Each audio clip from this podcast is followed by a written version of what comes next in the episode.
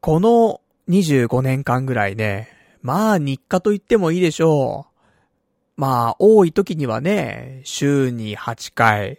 まあ少なくたって週に2回3回はあったね。まあ日課があるわけですよ。何とは言いませんけども。ん？何？うん、何なんですけども。いや、ほんと最近ね、週1回。なんかね、俺が週1回ってさ、ちょっとどうしちゃったのって感じしない？これは別に、俺がね、AGA の薬飲んで、なんか勢力減退したとかね、そういう話でもないのよ。別にね、あの、最初ね、AGA の薬飲んだ時、なんか、立ってるんだけどふにゃってるなって感じがあったけど、もう今そんなこと全然なくって。もう今まで通りのね、えー、まあ、固めの、ね、ガシガシ系なんですけども。でも、そういうんじゃないんだよね。やっぱり平日は、そういう気持ちにならないし、休みの日も、なんか、やんなきゃって。ね、これまでずっとや、日課でやってきたんだからやんなきゃと思って、やるみたいなレベルでさ、火曜日とか。じゃ、火曜日じゃね、火曜日、超週の初めじゃねえかって。ね、金曜日とかさ、金土、無理に、うわ無理にやっちゃおうかなとか、そういうのもなくなってきてますね。だから、金曜日か土曜日、どっちかやり忘れたら、本当に一回。っていうのがここ最近続いておりますけども、いやー、やっぱりね、あの、幸せってなんだろうって思った時に、その、なんだ、週にこの一回しかやらない人生、これは幸せなのかってことよね。やはり、その、幸せのバロメーターって何かなって。週に一回しかできないっていうのが、じゃあ幸せなのかと。多分、週に、ね、週7日ありますから、まあ、過半数、過半数っていうかね、えー、ところで、週4日、やれるっっていうのは、多分、幸せだからやれるんだよね。だからそういうバロメーターってさ、あのー、あるよなと思ってさ。なんで皆さんどうですか？ここ最近。かましてますか？ね、別にね、あのー、相手はいなくたっていいんですよ。ね。まあ誰もいないと思いますけどもね。まあ大体私たち一人身ですからね。そういう意味では、まあ出すだけ出してっていうところではありますけどもね。何の生産性もない。でも、この生産性のない行動も、やはりね、幸せのバロメーターだったんだなっていうことで、皆さんちょっと数えてください。今週何回したか。それによって、えー、あなたが幸せかどうかっていうことがね、わかりますからね。やれる回数イコール心のゆとりだからね。って思うと、うん、結構しっくりくるよねって。まあ別に今心のゆとりがあるとかないとかって話じゃないですよ、私ね。俺のね、やっぱし一回は。それはそれは、あの、素晴らしい一回なんでね。あの、回数じゃない。ね。数より質、質なのかな？うん、すごい惰性でやってますけどもね。まあそんなわけでね、あの、特に、今週面白い話何かしようかなと思ったんだけど、全くなくて。で、あ、そういや最近全然俺オナニーしてねえなと思って。ね、それでちょっと話してしまいましたけど、でもなんか話していくうちにね、全くあの、幸せのバロメーターとか、そんな話、あの、微塵も考えてなかったけどもね、えー、喋り始めてね、そんな話をし始めてしまって。でもね、なんかそんな感じするね。心のゆとりが、なんかオナニーの回数っていうのは、若干あるかもしんないななんて、ね、あの、思う今日この頃でございますけどもね。まあ、やりすぎても良くないですよ。やっぱりね、タンパク質は、あの、外にね、出すんじゃなくて、やはり摂取してね、筋肉に変えていかないといけませんから。あれ出しすぎてるとね、多分ね、あの、筋肉なくなってっちゃいますからね。だから俺筋肉ついてきたのか？うん、そういうもんでもねえかもしれませんけども。まあそんなわけでね、あの、まあちょっと最近プロテインもね、毎日ちゃんと飲んでますから。だから本当は飲んでるんだから、出してもさ、いいわけなのにね。昔はプロテイン飲んでなかったからさ、出したらマイナスになってっちゃうけど、今はね、ちゃんと取り入れてんだからさ、マイナスならないようになってんのにさ、なのに、ね、出さなくなってしまったというところですけどもね。あのー、まあ、ちょいちょい、あの、今週何回やりましたみたいな報告はね、えー、今週、来週、再来週とね、えー、お伝えしていきたいと思いますから、それでちょっと私のね、バロメーターをね、感じ取ってもらえたらなと思っておりますんで。まあ、よかったらね、えー、皆さんもこのラジオ聞きながらね、ちょっと1回でも2回でもね、回数増やして、で、幸せのね、バロメーターを上げてってもらえればなと思っておりますんで、まあ、2時間ありますからね、何回できますか ?3 回いけますか？ね、そういうちょっと記録にもね、え皆さんで達成しつつね、ちょっと目指しつつ、頑張っていきたいじゃないかというところでね、えー、今日も2時間、ね。まあ、みんなが2時間のうち、あの、2回やるとか3回やるって定めた上でね、いやー、パルさんちょっと2時間じゃ3回無理だったわってなったら、あの、まあ、延長っていうね、可能性もありますから、3時間とか。ね、あの、みんなのオナニーのためにね、ラジオ伸ばすってこともできるかもしれませんからね。まあそんなわけでね、えー、みんなでちょっとオナニーの話でもしながらね、えー、まあ気ままにこの月曜日のね、ちょっと憂鬱な日々をね、吹き飛ばしたいと。そんな風に願いながらね、やっていきたいと思いますんで、よかったら最後まで聞いていただけたらと思います。それでは、やっていきたいと思います。パルナイトの童貞ネット、アットネトラジー。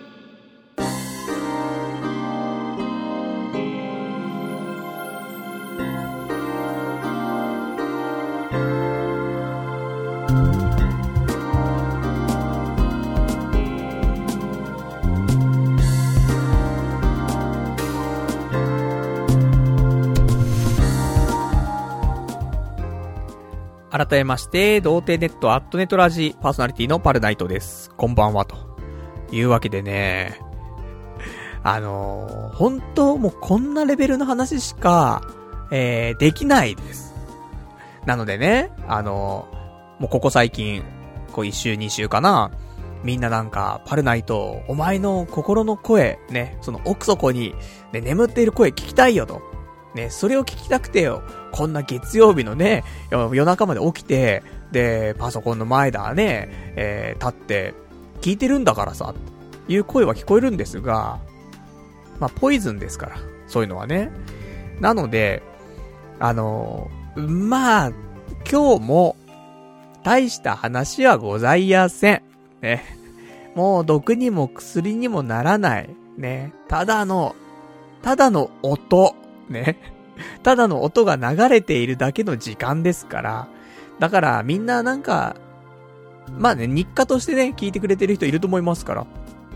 あのー、そういう人はぜひ聞いてもらいたいんですけどもね、そうじゃなくて、ちょっとでもね、なんか、週刊文春に出ちゃうようなさ、そういうのを求めてたりとかね、する人。そんなゴシップな話はないですけどもね、私にね。えー、まあ、そういうちょっと過激なさ、お話、ね、いつなんだいつなんだって思っているね、リスナーの方いらっしゃったらね、その人にはちょっとお答えができないかもしれないなと思うんでね。で今日も水増しかよ、つってね、話が出ますけどね。ほんと水増しじゃないからね。水だからね。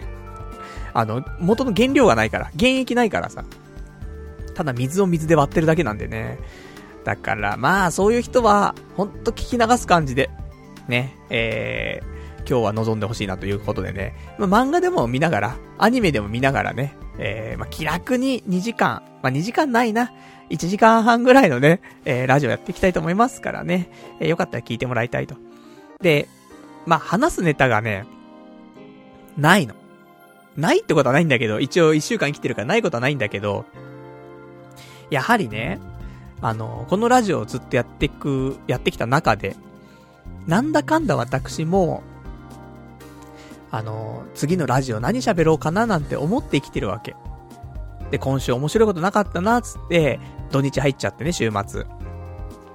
じゃあなんか土日で新しいことやろうかなとか、面白いことあるかな誰かにね、あのー、なんか、こういうの気になってる人いないかなとか、いろいろ考えてさ、やってるわけよ。毎週ね。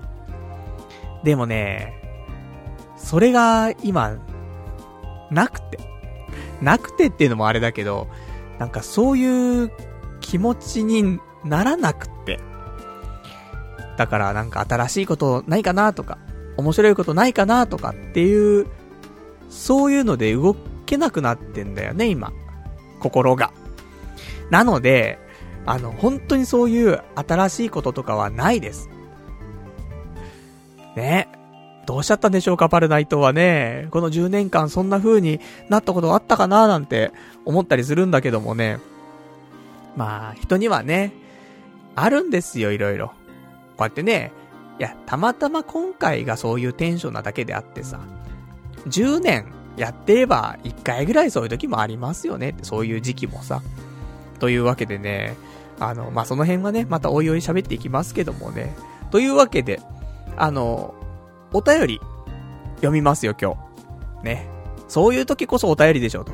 ただ、ボディーブローのお便り来ちゃうと、俺、今もう、打たれ、打たれ弱いからさ、なんか違うやつね。あの、俺に対しての投稿っていうよりはさ、なんか、そんな感じですよ。ちょっと、あの、ミソッカスを扱うようなね。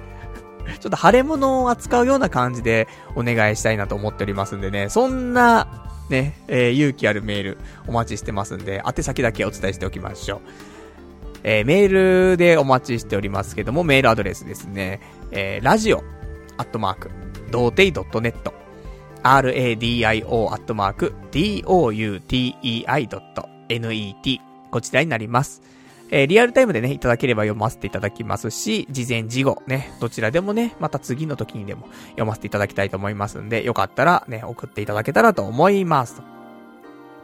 じゃあ、まあ、早速、ちょっとお便りを読んでいこうかな。あの、話すネタかっていうよりは、あの、ちょっとね、あの、もらった、ね、あの、もらったお便りこれちょっと読んでいきたいやつがちょっと二つあって、ね。えー、これちょっといただきました。ラジオネームさくらさん。パルさん。ADHD のチェックだけど、え、待つのが苦手を、持つのが苦手って勘違いしてるぞ。本当にもらった漫画読んだかっていうお便りいただきました。ありがとうございます。他にもいただきました。ラジオネームベルさん。えー、パルさんこんばんは、ベルです。有機 U メンタルクリニックの潜入レポお疲れ様でした。発達障害は、物を持つのが苦手というのは初耳。どういう感じなんですか？えー、あと、渋谷表参道に発達障害バーができたらしいので、次はそこに行ってみるのはどうでしょうか？店員さんやお客同士で発達障害あるある、えー、あるある話で盛り上がれるらしいですよっていうね、お答えいただきました。ありがとうございますと。えー、先週ですね、私、あの、U メンタル、じゃゆ、有機 U メンタルクリニックにね、潜入しまして、潜入っていうか普通にね、あの、診察なんですけどもね、行って、で、いろいろ話を聞いて、ね、ちょっと簡易的なテストやったりとか、あったんですが、そこの項目で、えー、あの、私先週ちょっと言った項目があるんですよ。で、それが、あの何かを持つのが苦手っつったんだよね。あのね、漢字が読めないのかなうん。持つじゃなかったね。待つでした。失礼しました、大変。だから俺も、なんだろうと思ったんだよね。持つのが苦手ってなんで俺のこと知ってんだよと思って。で、チェックを入れたんだけど、全然、持ってどうすんだっていうね。そんなの特殊すぎる人だろうって。わかんないけどさ、その、持つのが苦手でなんかね、診断になるようなものあるっていうね。関係なかったですね。えー、待つ。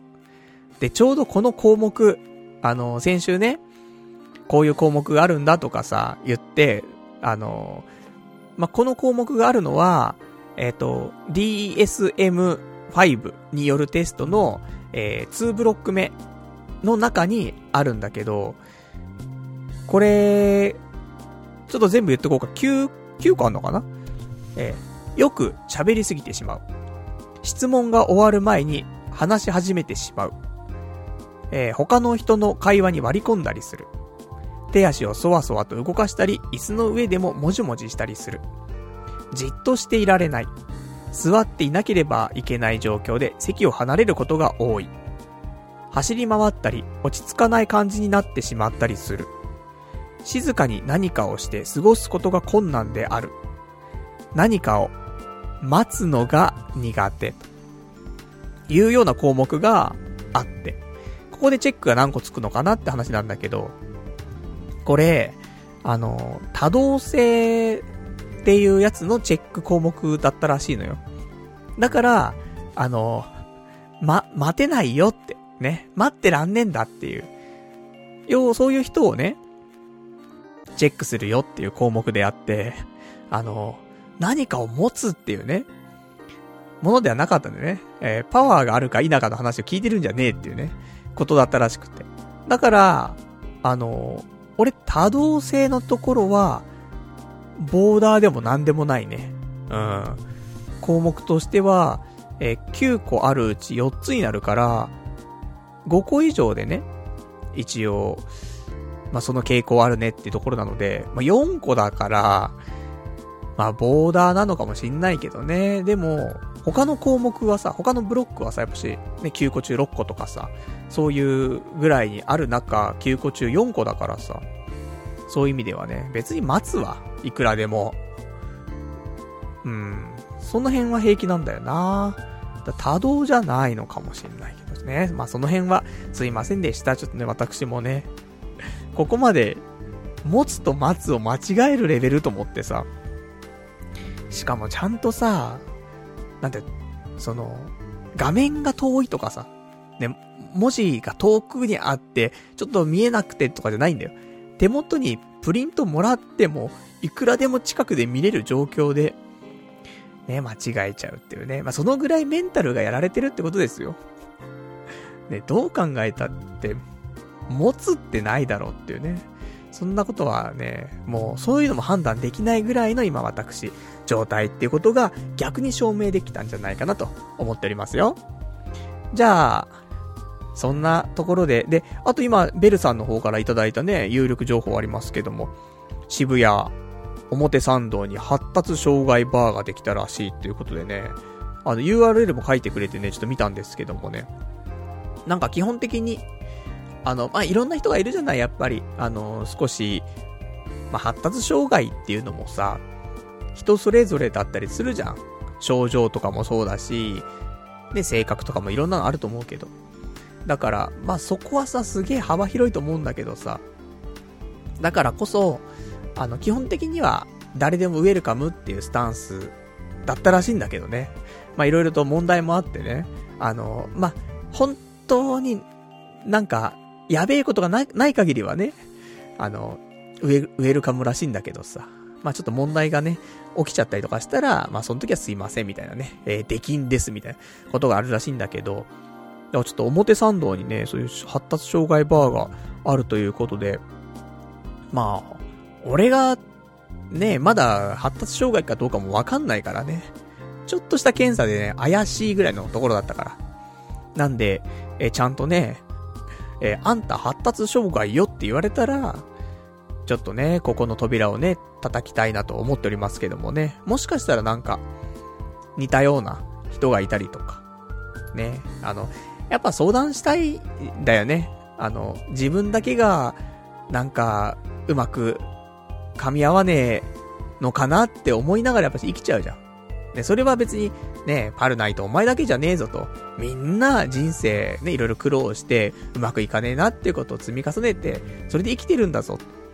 あると思うんだけど、とはいえ、噛み合わねえんだよなと思って、世界と。噛み合っててうまくいかないんだったらわかんのよ。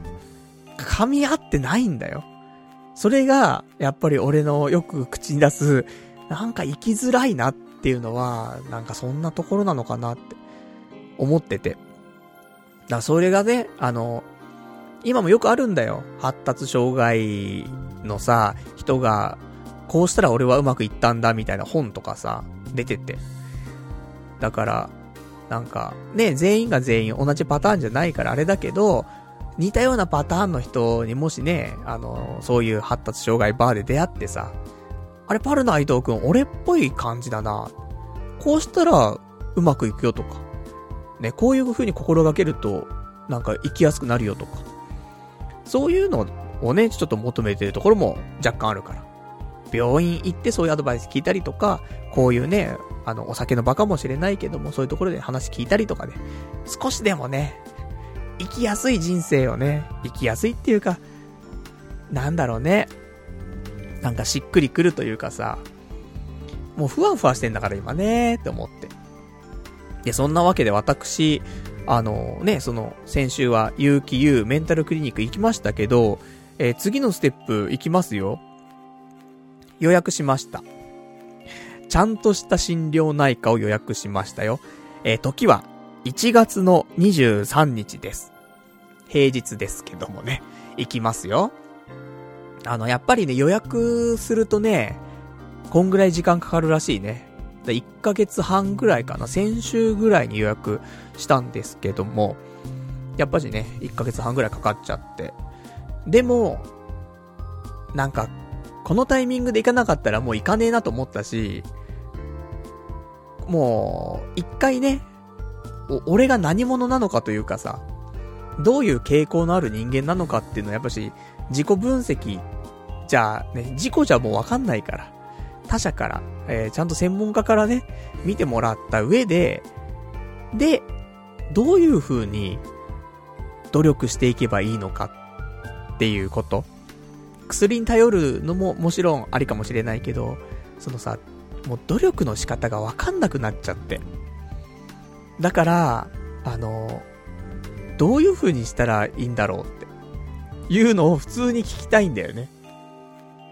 あのさ、いや、俺もね、努力、俺努力って言葉嫌いなんだけどっていう話をね、ちょいちょいしてるんだけどさ、多分これも、なんかそういう話なのかもしんないなってちょっと思うんだけどさ、なんかね、努力ってさ、まあ難しいなとは思うんだけど、今日は一応努力してるよって話前提でするんだけど、してないわけじゃないんだよ、俺も。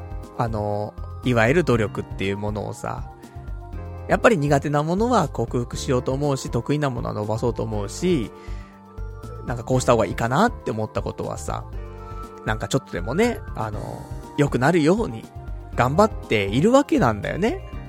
ただ、その努力が、あの、人からは努力とは認められなかったりとか、あとは、うん、パルなんかもがいてるけど、それ努力じゃないぞみたいな。ただ瞑想してるだけだからみたいな。ね。努力っていうのはそういうことじゃなくて、もっとこうだよみたいなね話がこの間あったけどさ。例えば、自分の思い描く理想のね、えー、理想像があるとして。じゃあそこに近づくために何をするか。それが努力だよって、ね、言ってくれたリスナーの方いらっしゃって。なるほどって、ね、思ったりもしましたよ。だから、あのー、努力って難しいよなって思うわけ。俺が努力だと思ってやってることの、なんだろう、何パーセントぐらい、80%ぐらいは多分、ただ瞑想してるだけっていう。で、あと残りの20%ぐらいが、まあ、努力って言えなかないかな、みたいなところだと思うのよね。だから、あの、正直、もう、ど、努力する気力がないというか。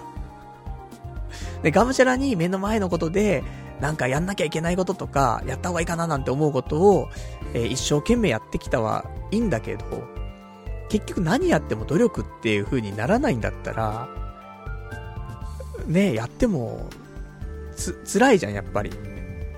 辛いことやってるからさ、それはさ。とか思って。だから、本当に、こういうことやんなさいっていうのが、あの、わか、わかんないともうちょっと、努力できねえなと思って。で、もちろん、じゃあパルナイトじゃあお前はこういうのは足りないからこういうのやんなさいっつっても、あの、絶望的にそれができないことってあるじゃん。例えば運動神経が悪い人、ね、球技が苦手な人、いくら練習しても、どうにもならないやつってやっぱしあるじゃん。で、だからどうにもならないのかどうにかなるのか、それすらわかんないじゃん。っていうことよ。なんかだからもうよくわかんなくなっちゃって、人生。どうしたらいいんだろうって思っちゃって。だから、気力がもう湧かないんだよね。何にも。なので、ちょっとあの、努力が今ちょっとできない状況、ね、なっておりますけどもね。うん、まあ、このラジオやるとかさ、努力でもねえからさ、別に好きなことやってるだけだからさ、ね。まあだからそれはいいんだけどさ、ちゃんとね、なんか目標持ってとかさ、改善するためにとかさ、ちょっと今そういうのじゃないね。もうなんか本当に、あの、今の段階だけで言えば、あの、努力できる気がしないっていうこと。だから、これまで、ね、えー、みんな、ね、パルナイト努力もしねえな、なんもしねえなって言ってた人、こんなもんじゃないから。俺が努力しないってなったら。あれ努力してんだからね、一応。すべてにおいて、人生において、少しでもよくって思って、生きてたのを皆さん見ていて、パルナイトは努力してないって言ってたかもしれない。俺が努力しなかったらこんなもんじゃないぞっていう、ね、ことを、まあ、見せつけたいなと思ってますけどもね、そのぐらい、ね、あの、自信があるよ。もういっつも自信のない俺が、ここに関しては自信があるぐらい、うん、本当になんでもない。ただ空気吸って、寝て起きる存在みたいな。それできちゃうからね、俺ね。それだけに良くねえなと思うけど。だから、だまあ、正直なところ、まあ一応、いろいろとね、俺も、あの、今努力できない気がしてるだけであって、あの、努力したくないわけじゃなくて、したいんだけど、どうしていいかわかんないっていうところが一番大きいかなと思ってるんで、ちょっと一回心を落ち着けた上で、えー、ちゃんとね、あの、こういうことをしていこうとか、そういうのをね、ちょっと改めて考えたいなと思ってますから、ちょっと、あの、今しばらくね、えー、ちょっとお待ちいただけたらありがたいなと思ってますけどもね。だ、そんなわけで本当今はね、ただただ、なんか、生き延びるためだけに生きてる感じがします。だからね、ほんとこの土日とかもね、なんか面白いことはないかななんて、探せばいいのにね、それすらできなくなってる。なんとか生きながらえるということでね、もう現状維持っていうのをね、あのー、本当にマックスでやっている。マックスが現状維持で。だからどんどん衰退しないようにね、せめて頑張りたいなと思っておりますけどもね。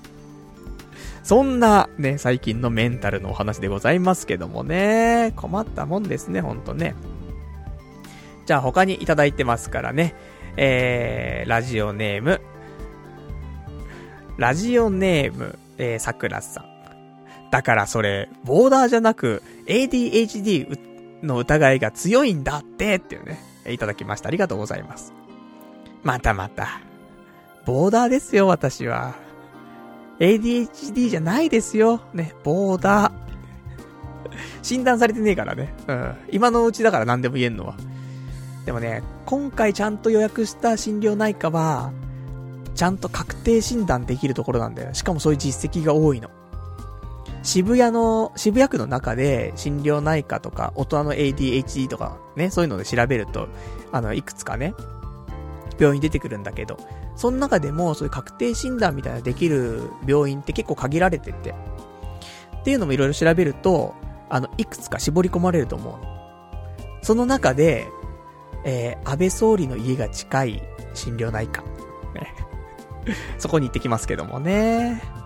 まあ、よかったらちょっと調べてくださいな、というところでございますけどもね。じゃあ、えー、他、ね、いただいてますよ。お便り、ラジオネーム、羊がいる水族館さん。えー、ゴールがあるなら、幾分は気が楽だな。さ、三歩聞きながら、踏ん張れっていうね、えー、いただきました。ありがとうございます。そうだね。ここだね。あの、頑張るじゃなくて踏ん張るって、ここだね。うん。ほんと現状維持っていうか、なんとか、あの、後ろに流されないみたいなね。だから、そう考えたらさ、その、普通の時、メンタルがある程度、まっとうな時は、踏ん張ってる場合じゃないよね。前進めやって話よね。で、こういう一番、なんか、あと一週間来てられんのかなとか、そういう風に思ってる時は、その時踏ん張るでいいけどっていうね、ことだよね。そういうことも学べたかなって。ちょっと思いますけどもね、ちょっと3本聞きながら。だ今目覚ましはね、3本。3本がいっぱい流れてる。でも、目覚ましだから、ね、5秒で消すんだけど、でも15分後にね、また違う3本の曲流れっから。で、またね、5秒で消すみたいな。繰り返してますけどもね、そんな、ちょっと山口くんにね、起こしていただいてますけども。じゃあ、そんなところで、えー、他、他いただいてますけども、じゃあ読みましょうか。うん、これね、ラジオネーム、闇の目視録さん。先週の放送聞き直して笑いました。自分は ADHD のボーダーラインだからという自己流の解釈で済ませてるあたりが最高にアスペ、ADHD っぽかったです。コンビニ弁当を食べてると子供が ADHD みたいな話も謎でした。じゃあ、パルさんの両親はコンビニ弁当ばっかり食べてたんですか？っていうね、お答えいただきました。ありがとうございます。うん、そういうわけじゃないけどもさ、俺もね、さっき思ったんだよ。先週なんか食品添加物の話と ADHD 結びつけて何やってたんだろうとかちょっと思ったんだけど、でも、うーん、そうだな。ラジオ始まる前は正直俺何言ってたんだろうって思うんだけど、今、この話をまたすると、なんかいろいろ喋っちゃいそうで嫌なんだけどさ、まあそれもね、あの、昔さ、ホットマンっていう漫画があってさ、ね、ドラマもされたよね、ドラマ化されて。あれだっけ？反町隆史さん主演とかだっけ？ね、全然違った気がするんだけどね。あの、漫画のね、主人公の方はなんかジャンレノみたいな顔してたはずなんだけど、ちょっとわかんないんだけどさ。ヤングジャンプでやってたね、漫画があって、で、主人公はさ、学校の先生なんだけど、で、兄弟とかね、えー、いっぱいいてさ、まあ、いろんなね、そういうヒューマンドラマがいっぱい詰まってる、いい作品なんだけど、その、主人公に子供がいて、で、子供がアトピーなんだよ。で、なぜアトピーなのかみたいなところがね、いろいろとあってさ。で、やっぱりね、そうやって、親は親なりにいろいろ調べたりとかした中でさ、やっぱりそういう食品添加物とかさ、そういう話が結構出てきて、漫画とかで、あんなに食品添加物の話をしている漫画俺あんま見たことないんだよね。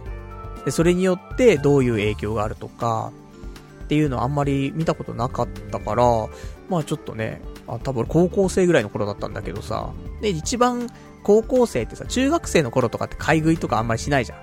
駄菓子屋行ってね、お菓子食うぐらいの話でさ、もう朝もね、朝は家だし、昼は給食で、夜は家だしっていうね、生活だったけど。高校入るとやっぱり部活とか始まるからさ、やっぱり買い食いとかしたりとかさ、するわけじゃん。で、コンビニとかね、やっぱよく行くわけだよね。だからね、なんかそういうこともね、いろいろ考えるきっかけになったかなと思うんだけど。でもね、俺、アトピーって、俺がアト、俺がアトピーだからさ、言えることなんかもしんないけど、アトピーとそういう精神的な病というか、結構、結びつくものはあるよって思ってるのよね。それは、アトピーが先なのか、アトピーじゃなくても、そうなるのかちょっとわかんないけどさ、難しいところよね。アトピーの辛さってあるじゃん。特にちっちゃい頃とかさ、例えばね、関節部分がぐちゅぐちゅだったりするわけじゃん。で、体はガサガサでボロボロでさ、とかさ。汁出ちゃってとか。そういうので、例えば成人ぐらいまでね、ずっと生きてきたりとかすると。やっぱちょっと精神病むよね。別にね、家族はウェルカムかもしんないし、友達も別に気にしないよって言ってくれるかもしんないけど、自分がね、やっぱりね、辛いっていうのあるしさ。とかね、なんかそういうので、少しずつ精神がね、病んでっちゃうとかもあるかもしんないし、もしでも、軽度なね、そういう、ちょっと皮膚病っぽい感じだとしてもさ、やっぱね、なんか精神的な面も、なんかある気すんだよねって思って。だイコールじゃないけど、何かしら関連性はあんじゃねえかなって思うわけ。っていうところから、食品添加物からの、ね、ちょっと一歩飛躍した、ね、ちょっと発達障害とかさ、そういうのも出やすいんじゃないのかなっていう風に私は考えたわけですよ。ゼロじゃないと思うよ、でも。本当に。だって体に影響出るっていうことはさ、やっぱ何かしらね、細胞に影響出てるわけだからって。そう思ったりするけどもね。まあ別にこれ何かが実証されてるわけではないからね。じゃあ今度学会で発表しておきますからね。その時ぜひ、あの、サイエンス誌の方でね、ちょっとチェックしていただけたらとは思いますけどもね。じゃあ、あと、いただいてます。お便り、ラジオネーム羊ガエル水族館さん。働く、えー、動きたくない時は無理して動かなくていいよ。体にいいものを食べ、えー、ベッドに寝転んで、D アニメ1ヶ月契約して、アニメ三昧の年末年始どうだい?リスナーガン虫でアニメレビュースペシャルやりまくれっていうね、お答えいただきました。ありがとうございます。まあ、アニメレビュースペシャル、ねだ、アニメを語るのはね、多分、楽しく語れると思うのよ。アニメレビューってなるとね、なんか説明しなくちゃなって思うからさ。みんながね、アニメわかる前提で喋るんだったらなんか楽しくね、お話できるかななんて思ったりするから。まあそういうのもね、あの、ちょっとラジオだと難しいかもしんないけど、YouTube とかでね、なんか、アニメ、まとめサイトみたいなのをさ、みんなで見ながらさ、あ、このアニメみたいな。ので、みんなでワイワイガヤガヤやるぐらいがね、ちょ、ちょうどいいかもしれないですけどもね。まあ、楽しく、ね、あの、あまり心をね、うん、ちょっと痛めつけずにね、なんか、やりたいことだけって表現もあれだけどね、や、やれることをやる感じかな。で、ね、体いいもの食べてさって。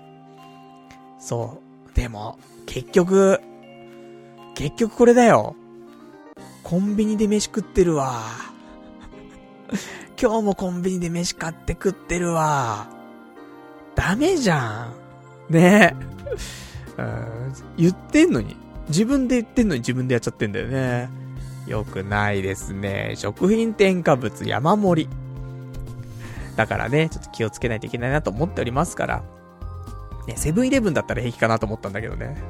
そういう問題じゃないのかもしれませんけどもね。ちょっと、あの、まあ、コンビニはね、あの、スーパー代わりにその使っておりますから。だから、まあ、安いものはね、安いから、PB 商品安いから。なので、今後は、あの、そういう、食品添加物とか、あんまりないね。あの、普通にこっちで手、手間をね、かけてね、作るようなもの、食材だけをね、セブンイレブンとかで買いたいなと思っておりますからね、えー、これからもセブンイレブンさんぜひね、よろしくお願いしたいと。最寄りがさ、やっぱりセブンイレブンだからさ、ね、使わざるを得ないところもあるんですけどもね。じゃあそんなんでね、ちょっと、あの、考えていきたいと思いますよ、それはね。ちゃんと食品添加物のことはね、って思います。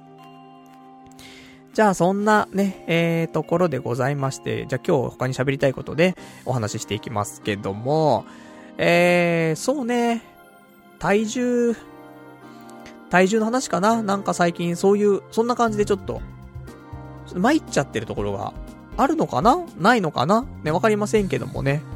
まあ、バロメーターとしてはそのオナニーの回数っていうのは一つありますけども、もう一つのバロメーターとしては、やはり、ね、体重ってやつがありますけどもね。えー、私今週体重がですね、あの、54キロまで落ちましたね、一回ね。こ、こんな減ると思って。しかもだよ。その日、金曜日かな？うん、金曜うん。金曜の夜、ちょっとその、俺ちょっと年上のね、友人と、その友人の奥さんと、俺とで3人で、食事に行ったのよ。で、結構食ったのよ、その時。なんか、あの、美味しい韓国料理があるんだって話になって、あ、そうなんですね、つって。じゃあぜひ、つって。で、行ってさ、食べて。結構やらかしたぐらい食ったんだよね。まあ、お酒もね、あの、少々いただいてさ、で、結構がっつり食って、気がつくと、うわ、やっちゃったねって、一人6000円ぐらい、かかってて、そんな食うっていうぐらい食ったっぽいんだけど。なのに家帰ってきて体重測ったら54キロっていう。あんな食ったのに？と思って。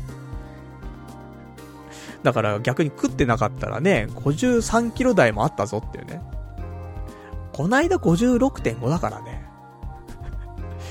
いや、こんなのあると思うんだけど、でも、さっきね、ご飯食べてから体重測ったら、55.1キロぐらいになってたから、ちょっと今戻しつつあるからね、食べてるから。で、一時あの、お昼とかもね、なんか、食が進まずに、うどん、ね、酢うどん、ね、かけうどん半分しか食べられないとか、そういう日もありましたけど、今食べてるからね。だから、その辺は、食欲は少しずつね、あの、回復してきてるのでね、ご安心いただきたいと思うんですけどもね。あと、えー、今週他にお話ししたかったことなんですがね、その、ね、その年上の友人と奥さんとね、ご飯食べ行った話なんだけど。で、奥さんとはね、あの、初めて会ってさ、で、ね、はじめまして、パルナイトです、つってさ。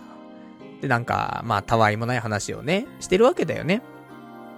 で、そんな中さ、あの、奥さんがね、まあ、食事の後半かな、少しまあ、お酒も入っていたのもあるかもしれないけどね、みんなね、少しずつ入って、少しずつ心がね、ほどけてきてさ、打ち解けてきて。で、話もね、少しずつ、その、深い話になっていくんだけどさ。で、その中で、ちょっと奥さん、あの、スピリチュアルな感じがあるらしくて。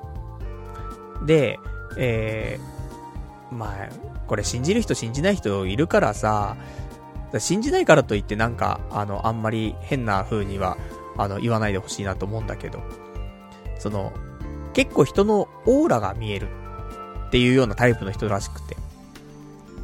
俺意外と好きなんだよね、そういう話。なんか、あま、なんだろうね、オーラとか、オーラとか好きだな、なんかな。でもあると思うんだよね。あるっていうか、このオーラの考え方もいろんなのあると思うんだけど、経験則から、この人ってこんな人かなとかっていうのはあるじゃん、みんな。ね、だ、やっぱり、いろ、ね、いろんな人に会ってきてさ、いろんな人と接してさ、ここまでね、生きてきて。で、そうすると初対面でも、あ、この人、あ、こんなタイプっぽいなとかってあるじゃん。だから、もうね、色黒でさ、ね、もう髪の毛もなんかスポーツ狩りみたいになっててさ、で、ちょっとピチピチのさ、ワイシャツ着てさ、ね、白いワイシャツ着て、みたいな、スーツで、みたいな。すげえ、ゴリゴリいける営業マンだな、できるやつだな、みたいな、あるじゃん、なんか、そういう。そういうのと一緒で。多分、パッと見で、これまでの自分の経験からこの人こんな人って分かったりすると思う。それが、より具体的に見えるというか、可視化ができてるっていうのが、オーラとか、なんじゃないかなっていうのも一つあるのかなと俺は思ってて。なので、あの、まあ、一概にそういう、ちょっと、なんだろう、スピリチュアルっていう表現にしちゃうと、また違うのかもしんないけど、とか、まあなんかね、だ本当にスピリチュアルなのか、そういう経験則からなんか、その可視化ができるというか可視化しちゃってるとかね。そういうのもあるのかななんていろいろ、まああるんだけど、まあその全部ひっくるめてね、俺は、そういうの結構嫌いじゃなくてさ。で、ね、その奥さんが、ちょっとまあ、見えるみたいな話があってさ。別にね、あの人に頼まれたら見るけどっていうね、話なんだけど、なんかね、あの、たまたま見てくれてさ。そしたら、俺は、黄色いオーラを持ってるって。です。これはすごくいいオーラで、かなりいいっぽいんで、その、お、俺自体は。だけど、だけど、つって。今なんか、その黄色いオーラが全部、あの、灰色の、灰色のオーラに囲まれちゃってる、つって。良くない状況かな、つって。っていう話があってさ、で、いろんなね、話、なんか、向こうがこ今こうなんじゃないとか、ああなんじゃないとかっていうこともさ、まあそりゃね、あの、まあもしかしたら占いとかと同じような感じなのかもしれないけど、まあそうじゃないんだけどね、あんまりね。なんか、普通に、うん、こういう感じだと思うんだけど、とかっていうのが、まあ結構当たったりとかしてさ。まあそんなんでさ、あのね、すぐパルはお前信じちゃうなとかって言わないでよ。そういうんじゃないんだよね、なんか。普通に、うん、普通になんかそういうのは、さ、だから、空気だよねって思うんだよね。そのさ、空気を読むとかと一緒だよねってちょっと思ったりするんだけどさ、その、この人、うん。だ難しいな、表現がな。なるべくなんか、みん、みんながそういうタイプじゃないと思うけどさ、やっぱしこういう話って、あの、全く信じないって人いるじゃない。だからそういう人がなんか言ってくる時のためになんかと思ってなんか、ちょっと予防線予防線張りまくってんだけど、逆に話が見えなくなっちゃうんでもうやめとくわ。ね。普通にスピリチュアルな話があって。だからね、俺こういうタイプのオーラがあって、ただ今ちょっと良くない状況かな、みたいな話があってさ。だから、あ、そうなんだと思って。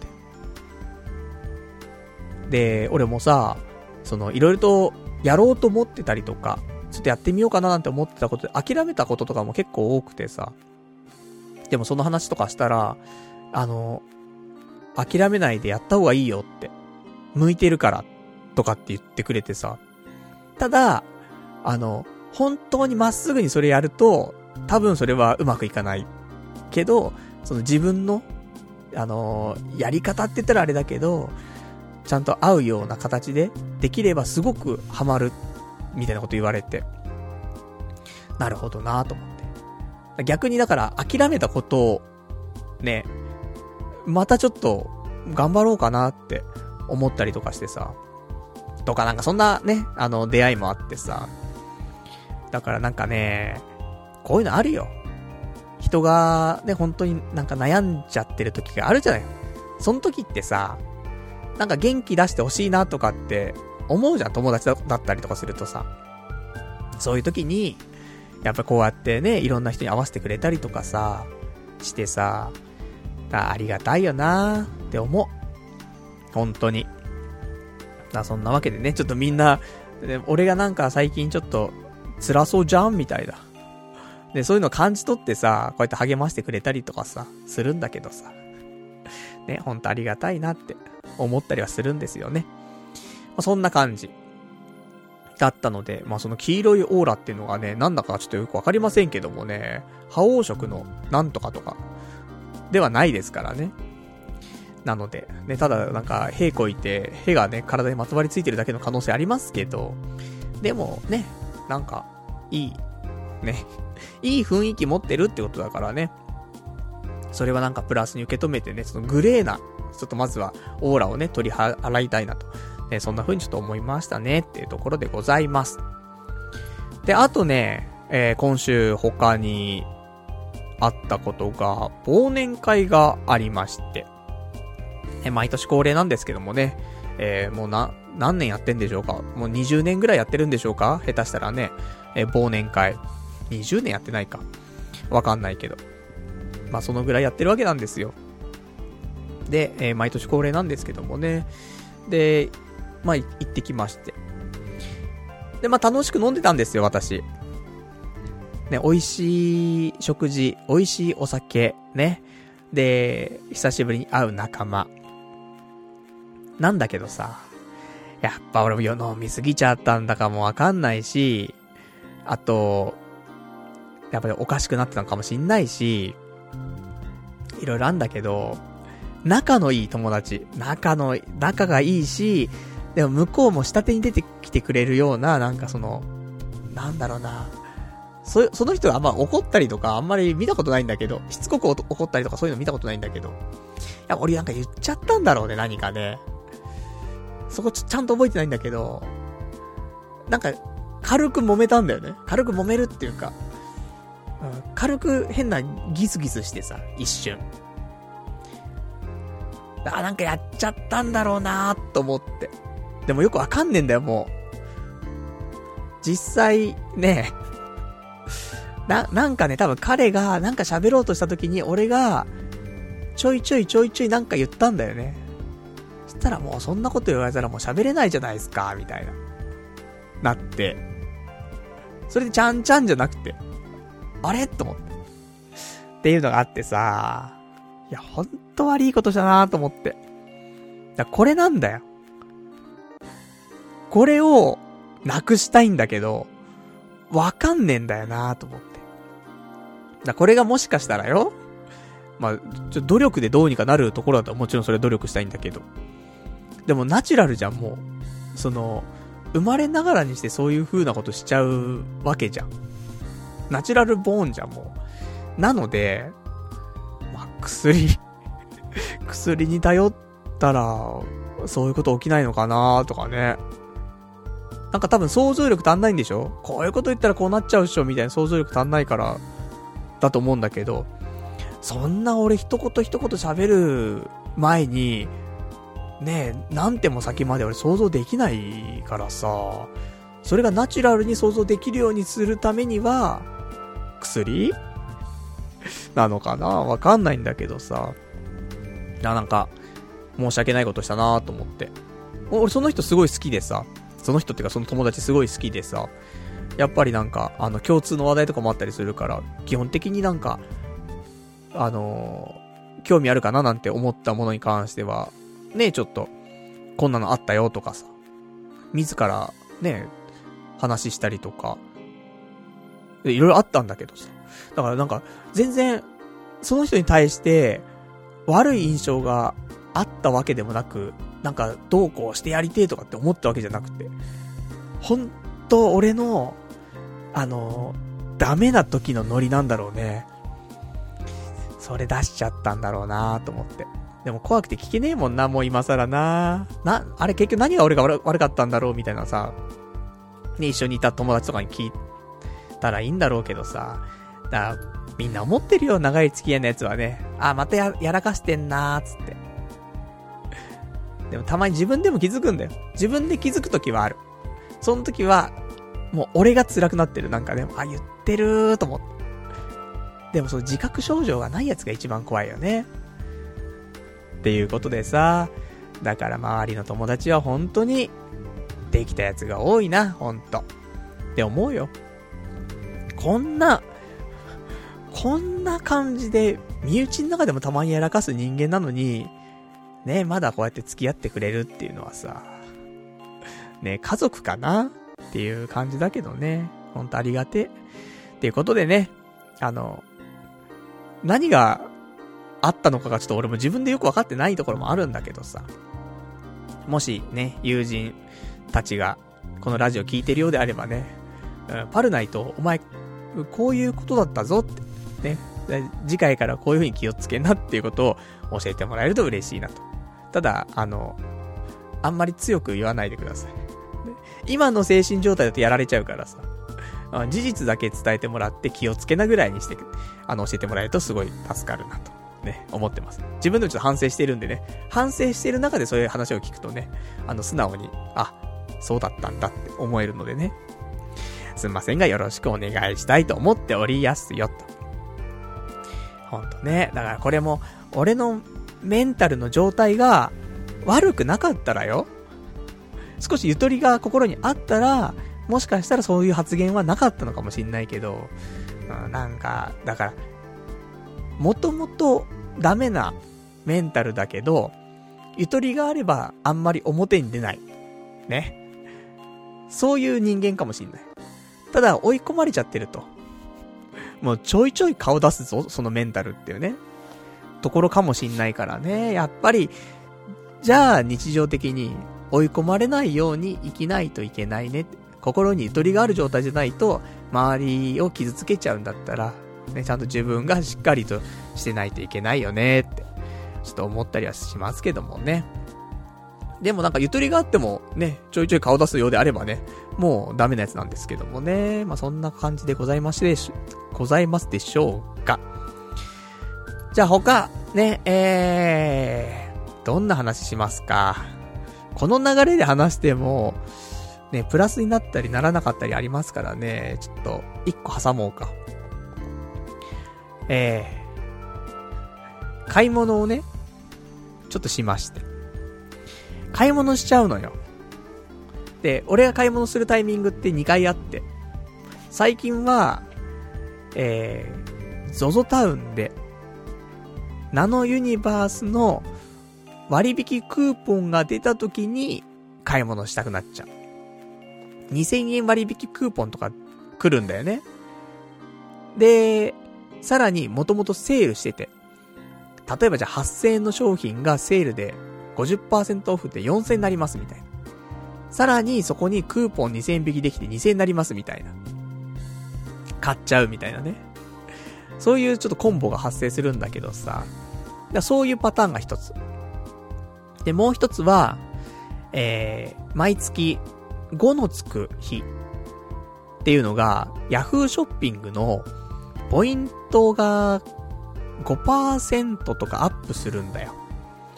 なので、このタイミング、だから、まあ、5日、15日、25日、この月3回はちょっと Yahoo ショッピングで買い物したくなっちゃう。もともとポイントとかも溜まってたりとかしてさ、このポイントどのタイミングで使おうかななんて思ってる時に、ちょうどね、じゃあ5日だしみたいな。一番お得だし、つって。で、また買うとまたポイントが付与されて、じゃあそのポイントをいつ使おうって。また5日の日みたいなね。そういう繰り返しなんですけども。そんなわけで、あの、買い物をね、えー、ZOZO タウンと、えー、ヤフーショッピングで今週したんですけどもね。あの、ZOZO タウンでは、あの、靴を買いまして、スニーカーを買いましてね。あの、何、ナノユニバースのね、なんかよくわかんないスニーカーなんだけど、俺もスニーカーってさ、てか、普通の靴ってさ、日常履かないじゃん。その土日しか履かないからさ、ほんと年に1回とかしか買わないんだよね、靴。で、履き潰したら捨てるみたいなさ、そんなのがあったんだけど、もう毎回同じ靴になっちゃうからね、最近ね、そうすると。だから、なんかちょっと、2足ぐらいね、綺麗な靴を履き回したいなと思ってさ。で、そんなんで、えー、前々からちょっと欲しいなと思っていた、そのスニーカーがあったんだけど。あの、鬼塚タイガーとかじゃないよ。で、それはそれでまた別でね、欲しいなと思うんだけど。安いやつ。あの、クーポンとか使って3000円とかかな割引されて、さらにクーポン使って3000円ぐらいになったやつ。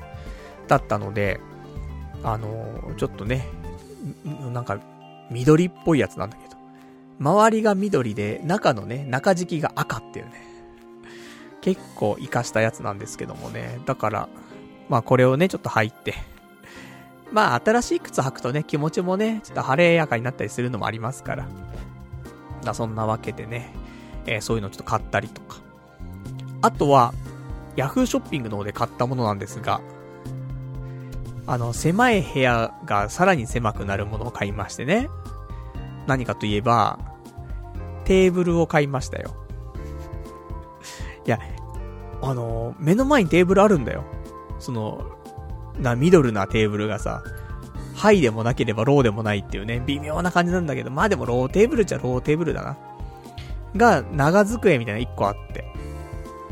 で、えー、もう一個、この間、なんか1600円ぐらいで買った、あの、すごい簡易的な、え、よくわかんないプラスチックでできたような、あの、テーブルがあるんだけど。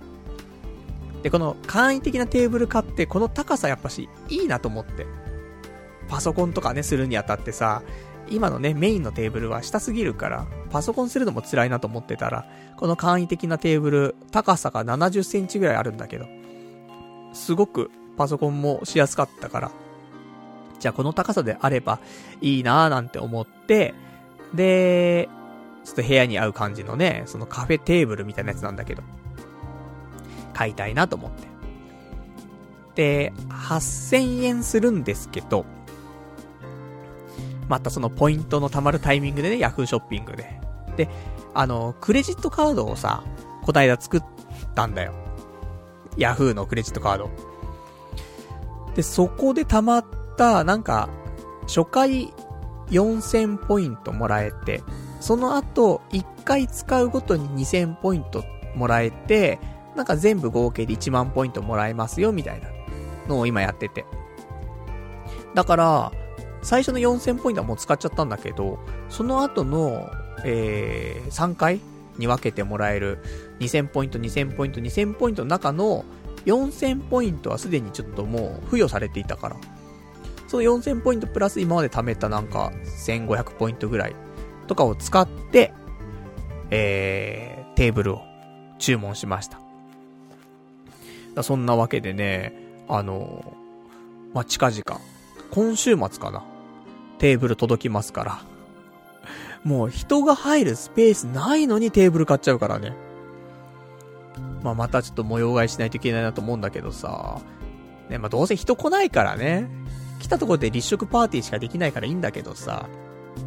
でも、いや、ほんとね、あの、ただリラックスした空間で、あの、生活するってだけだったら、今のね、テーブルでもいいんだけど、これからさ、やっぱりさ、もっとパソコンでなんかしていこうとかさ、いろいろ思ったりとかしたときに、あの、やっぱ文章すら書くのが体制的に辛いっていうのはあんまり良くないから。ね、それでカフェとか行ってさ、で、カチャカチャやったりするわけだからさ。らせめて、ちゃんとしたテーブルっていうか、高さのちゃんとあったテーブルはね、あの、家になくちゃちょっとおかしなことになっちゃうからっていうことで、買いましたんで。だそんなね、ところで、まあだから元々使っていたテーブルはなんか、その辺に、あの、置いあって、メインをね、今回買ったやつにしてもいいかなって、と思っておりますけどもね。そんなわけで、少しずつ、あの、俺が過ごしやすいね、えー、部屋になっていったなと思って。ちょっとこの週末はね、楽しみかなと思っております。でもなんか最近ね、今年、なのかな、やっぱり。あの、今年1年、その、理想的な自分になりたいなと思っていて。その肉体はもちろんだけどさ、そのからね、その、ダイエットもそうだし、まあ、育毛、発毛っていうところもそうだしとか、あと見た目、服、ね、いろんなものだけどさ、人間中身かもしれないけど、納得できる外見も欲しいじゃん。その、ね、整形してとかってわけじゃないけど、うん、こういう感じになりたいなとか、服装とかさ、ね、そういうのはさ、ある程度自分の好みで合わせられるわけじゃない。でもなんか今年は、なんかそういうのがすごく、あの、いい感じになんかなったなって思って。そんなにね、すごい、高いものいっぱい買ってってわけじゃないけどさ、こうやってね、安い時にちょいちょい買ったりとかしてさ。だからなんか、結構納得いく感じの一年になったのかな、結局。人生的にはどうかわかんないけど、自分の、なんか、肉体とか、ね、だから、外見とか、そういうところは、意外と、あの、まあ、この1年で、まあ、納得のいく感じになってきたから、38にしてようやく自分の外見に納得がいくっていうね、の若干あるかな長い。普通みんなこの20歳ぐらいで納得いく感じになるでしょで、自分のスタイルを確立してそっから生きていくわけじゃん。ねちょっと20年遅かったやつなんですけどもね。まあまあ、まあまあいいでしょう。やっぱり一番ね、あの良かったのはやっぱり、ね、発毛だね。ちゃんと AGA の薬飲んで、髪の毛が、やっぱ、生えたよ。生えたのか、抜けなくなったのかってなると、表現難しいところだけど、やっぱね、朝のスタイリングの時間がもう全然違うから。いっつも15分くらいかかったのね。下手したら。あの、隠せねえな、隠せねえな、つって、いつも髪の毛と髪の毛をうまく交差させて、そのね、サシャみたいにして、で、あの、隙間をなくしてみたいにやってたんだけど、今ないもんね。なんか朝、わ、ここ薄い、薄いどうにかしなくちゃ、つって、うまく髪の毛を重ねてみたいなことはないもんね、あんまりね。スッといく。だからほんとね、抜け毛が減るだけでも、かなり違うぞって。その生え際とかはね、また別の話になっちゃうけど、その全体の髪の毛が薄いとか、す、なんかすすけて見えてるぜ、みたいな。ものに関しては、本当に効果あったと思うわ、今回。3ヶ月ぐらいですか。今、ね、AGA 始めて、そんぐらい経ちますけど、その、髪の毛のスカスカ感が、なくなったよ、本当に。あのー、まあ、言ったらでも、ね、普通の人からしたらスカスカかもしれないけど、でも全然だよね。なんか、風が吹いただけで、おいおいって、ね、全部隠してやったやつが全部めくれちゃったじゃねえかみたいなさ、っていうのはなくなるよ。って思います。なので、あの、まあ、人それぞれな感じはするよ。効果効能なんてやつはさ。だけど、そんな初期脱毛も俺なかったた方だから、で、3ヶ月で、薄かったのが、気にならなくなる。まあ、3ヶ月前がマックスで薄かったからってもあるかもしんないけど、抜け毛がなくなることによっての、やっぱ薄さ改善はあったから、ちょっとおすすめだな。俺の場合はそのフィンペシアっていうやつだけど、それプラスミノキシジルのスプレー使ったけど、多分ちゃんと効果出てるのはフィンペシアの方だけだと思うんだよね。毎日飲んでるのそれだけだから。これだけでも、あの、最近、薄くなってきたなみたいな人は、多分抜け毛も多いはずだから、それさえ止まるだけでも、違うんじゃないのってね、思います。なので、あの、まあ、今年ね、やっぱりそういうダイエットとか、発毛とか、やった中でね、まあ、薬飲むだけだからね、発毛に関しては。だから、あの、フィンペシア、ちょっとね、試してみるのいいんじゃないかなって、ちょっと思ったりしましたよっていう話でございます。じゃあね、えー、他、いただいてます。お便り。ラジオネーム、ラジオネーム闇の目視録さん。パルさんは結婚できないんだから、添加物気にする必要ないですよ。ガンガン美味しいも、えー、美味しい食べ物とか、えー、食べ物と酒かっくらいましょうっていうね、お便りいただきました。ありがとうございます。結婚はもう、できないね。あのー、なんだろうね。まだ、望みは、捨ててないよ。結婚したいなとも思うし、うん、結婚できたらいいなとか、なんか、そ結婚に対する憧れとか、そこまで捨ててはいないよ。ただ、その年々、年もあるし、それこそね、その、じゃあ、パルナイトはちょっと、やべえやつなんじゃねえかみたいな話があるじゃないそういうのもさ、こうやって、自他共に認める風になってきちゃったらさ、もう結婚とかできないよねって。自分の子供がうんぬんとかっていうよりもその前の段階で、奥さんっていうところで、彼女とかっていうところで、いやもう、無理なんじゃないって。諦めたくはないけども、うん、結婚できないんだろうなーって。なんかより思っちゃう。今までは、うわ、できねえのかなーしてえなーぐらいだったけど。これ多分できねえんだろうなって思ってるよ。ね、そういうできるビジョンが全く見えないもんね、もうね。とかっていうのありますけどもね。いやーなんかどうにか、ね、なんか幸せになりたいなと思いますけどもね。じゃあね、あとは、えー、ラジオネーム、羊狩水族館さん。パルさん、スピリチュアルに傾倒するとは、相当に心がすり減ってるな。危険信号だぞ。おっぱいパブへ行け。こってりラーメンを食え。アニメを見まくれ。うだうだゴロゴロしろ。酒はメンタルを弱らせるだけだからやめろっていうね。お手いただきました。ありがとうございます。酒はね、あの、多分俺飲みすぎなければいいと思うんだけど、飲むとね、やっぱり飲みすぎちゃうから、そうすると、次の日までさ、侵食してくんじゃん、酒って。それがね、あんまメンタルに良くないよね。では、そうは思うよ。だ、たまには必要だと思うよ。そういう、ハメを外したい時とかに、っていうのはいい気はするけど。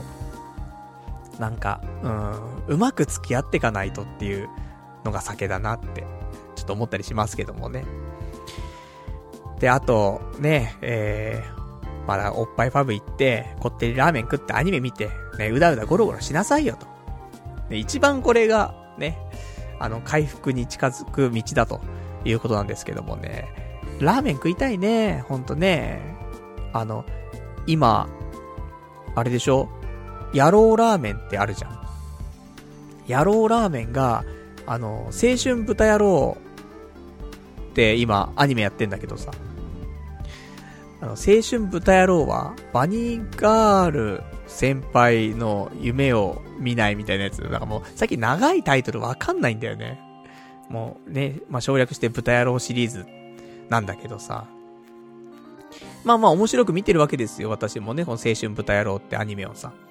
したらその、野郎ラーメンとコラボしたらしくて、青春豚野郎ラーメンみたいなのが、今日からなのかななんか発売されて、秋葉原とかのね、野郎ラーメンところとかはなんか看板とかもね、ちゃんと青春豚野郎の絵になってたりとかしたらしくて。そんなんでさ。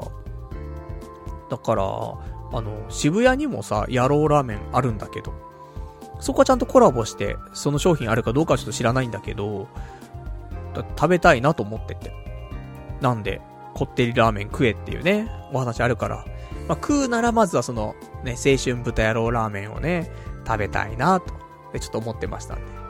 まあ、あの、青春豚野郎ね、結構評判いいし、好きな人も多いんじゃないかと思うからね、えー、よかったら、この週末にでもね、野郎ラーメンコラボしてるのを見つけたらね、ちょっと行ってみると、もしかしたら面白いかもしれないですよというところでございますよと。あとは、えー、ラジオネーム。うん、いっぱいあるな。うん、ラジオネーム。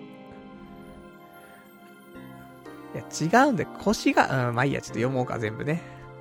ラジオネーム、えー、さくらさん。えー、状況がわからないからはっきり言えないが、悪いと思っているなら真面目に謝った方がいいよ。たとえ、親しく、親しくても、真剣に謝って余裕があれば、なんで怒ったか、本当にわからないから教えてほしいと頼むんだっていうね、お答えいただきました。ありがとうございます。俺でも結構、謝ったと思ってる。そう、誠意はちゃんと伝えるだけ伝えたと思ってる。うん。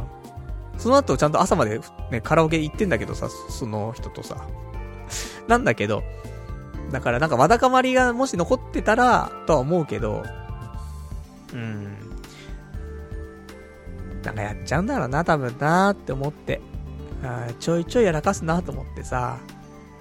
ほんとねでも本当にあの、け、結構、なんか、すげえ悪いことしちゃったなと思って、なんか、またやっちゃったんだろうなっていう感じを、ね、特に最近ね、あの、そういうのやらかすことが多くなったりというか、自覚がすごい出てきてるところだから、またやっちゃったんだろうなっていうところで、ちょっとすごい謝った記憶はありますけどもね。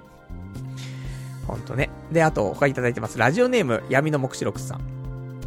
うわ、下手に出てくれる良い友達って何？友達なのに下に見てんの？そういうとこだよ。引くわっていうね。お答えいただきました。ありがとうございます。俺の表現が悪かった、多分。腰の低いやつってことよ。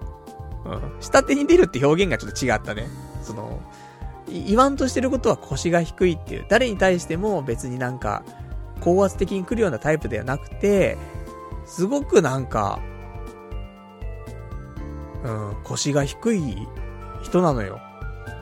だからこそ、その人が、なんか、少しまあ怒るじゃないんだけど、ちょっとそういう感じになるのはあんまなかったから、ね、そういう感じにならないタイプの人をそうさせちゃうんだからね、俺ね。ほんとダメだって思うんだけどさ、だから別にそういう下に見てるとか、そういうんじゃなくて腰が低いっていうこと。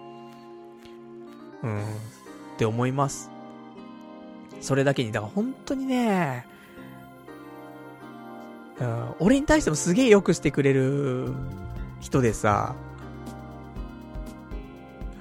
それだけにね、またやってしまったのかななんていうのはね、すごい、そういう相手だけにね、特にちょっと思ったりしますけどもね、本当いい人なんだよな。なんでいい人にすらそういう風にさせちゃうんだ俺は。良くないな、思いますけどもね。えー、あといただいてます。ラジオネームさくらさん。今一度、なぜ結婚したいのか話してください。最近聞き始めた人もいるはずですし、っていうね、お答えいただきました。ありがとうございます。まあ、別に何かってわけじゃないけど、もともと結婚願望は私ありますからね。ちっちゃい頃からずーっと。まあ、別に、あのー、両親、まあ、両親仲が良かったか悪かったかって言ってもよくわかんないで、喧嘩もよくしてたからね、わかんないけど、ただ俺は、両親を見ていって、まあまあこういう家庭だったらいいんじゃないかなって思えてたし、絶対結婚したくねえなっていうような、そんな風に思うこともなかったから、そういう意味では別に結婚に対してなんかマイナスなイメージっていうの特になく。で、俺自身も別に普通に、なんだろう、ね、結婚。結婚をやっぱり前提に全てを考えているから、ね、女の子と友達になる彼女ができる、その後とかね、いろいろ考えても、やっぱ結婚を前提に全てって考えるから、だちょっとでも、なんだろう、結婚に結びつかなそうな人だったら、うん、ちょっとノーサンキューみたいなさ、感じはあったと思うんだよね。なので、まあ、こんな俺でもね、えー、良いと言ってくれる人が、ね、過去にはいたわけなんですが。でもやはり、その結婚っていうところに結びつかないと、うん、ちょっとねって、なっちゃうのありましたけどもね。まあ、そんな、ね、ところでございますけどもね。結婚。なんかすげえ今、外で、外でめっちゃなんか喋ってるやつがいる。早くとか言ってるやつがいるんだけど。ななんか、怖え怖え怖え怖え。俺か？俺じゃねえよな。まあいいだろう。ね。怖いね。こういう声もさ、外に聞こえてるわけじゃん。多少ね。それでね、まあ廊下にも響きつつ、もう、それどころじゃなくてもう道路の方まで響き渡ったらね、大変なことになっておりますけどもね、公開収録になっちゃってるってね、ところでございますが。まあそんなところでね、結婚。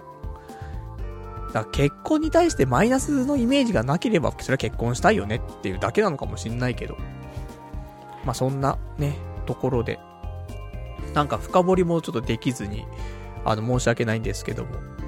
まあ、普通に結婚したいよね。思いますけどもね。なんか、そういう、何か考えて、ね、理論でとか、それで結婚とかじゃなくて、別に、うん、そういうのなく普通に結婚したいなと思ってるだけなんですけどもね。あとは、えー、他いただいてます。お便り、ラジオネーム、どうも僕ですさん。えー、こんばんはパルさん。ペイペイが、えー、爆速で終了しましたが、何か購入されましたかっていうね、お便りいただきました。ありがとうございます。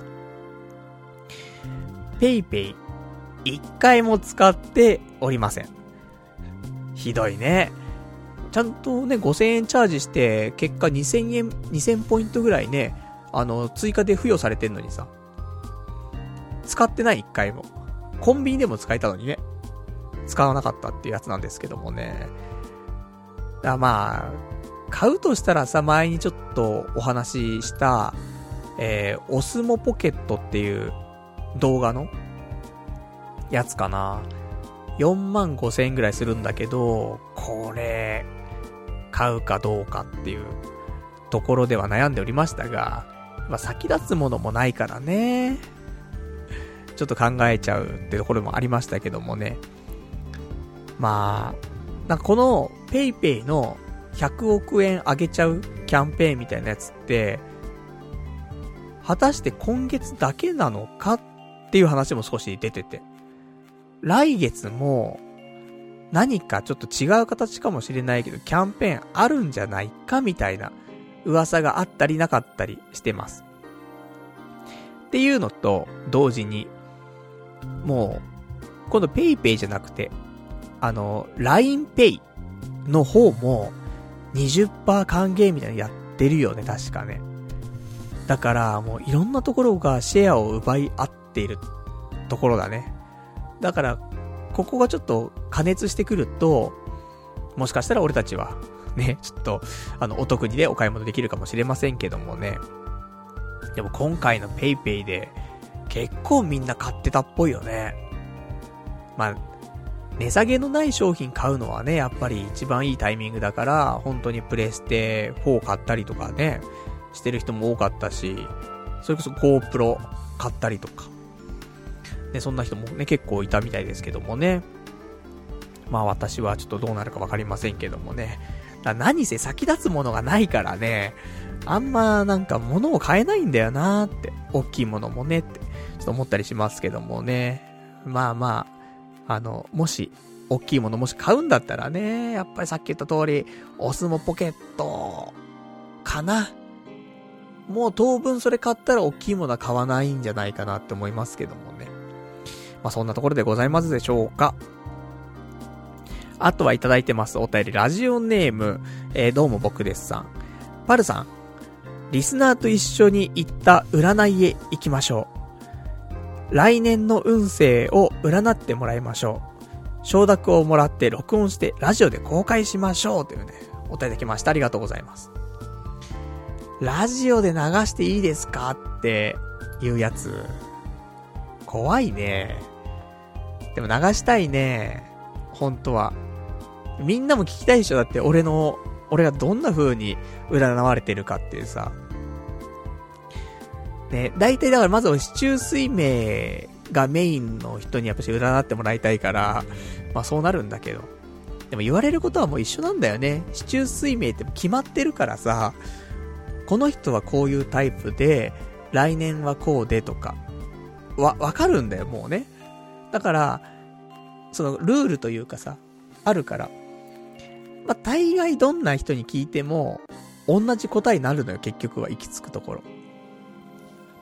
まあ、とはいえね、まあ、年々少しずつ変わっていくものもあるだろうし、まあ、その人は市中水明の他に、なんか、ね、違う占いとかもね、やってたりすると、うまいね、感じで、ちょっとコラボが始まってさ、なんかいいね、えー、占いになるのかなと思いますけどもね。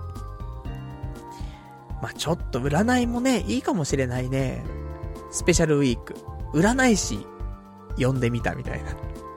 占いの館で占ってもらった時の音声流すんじゃなくて、今日は部屋に占い師の方が来ていただいております、つって。で、ちょっとこの後また私もお楽しみがございますんで、つってね。あ、そのパターンのやつなんだ、みたいな。あるかもしれませんけどもね。でもまあまあ、占いもいいね。だからさっきのスピリチュアルも一緒だけどさ、ただ、人に、その、先入観があんまりない人に対し、人に、どういう風なことを言われたいかっていうのはあるのかもしれないね。なんか、うん、フラットなところでさ、うん、そういう人って結構ね、いろんな人を見てきてるから、パターンがやっぱし、多少あってさ、そういう中でね、あ、この人こういうタイプだろうなとかっていうのが前提にありつつ、なんかね、出てくる話とかもあると思うんだけど。でもそれでもな、やっぱ、うん、人からいろいろね、え、言ってもらえるのはさ、プラスなこともマイナスなこともね。だこれが先入観があるとさ、なんか両方とも、あんまりね、なんか真に受けられなかったりすることもあるけどね。まあその、知られちゃってるがゆえにみたいな。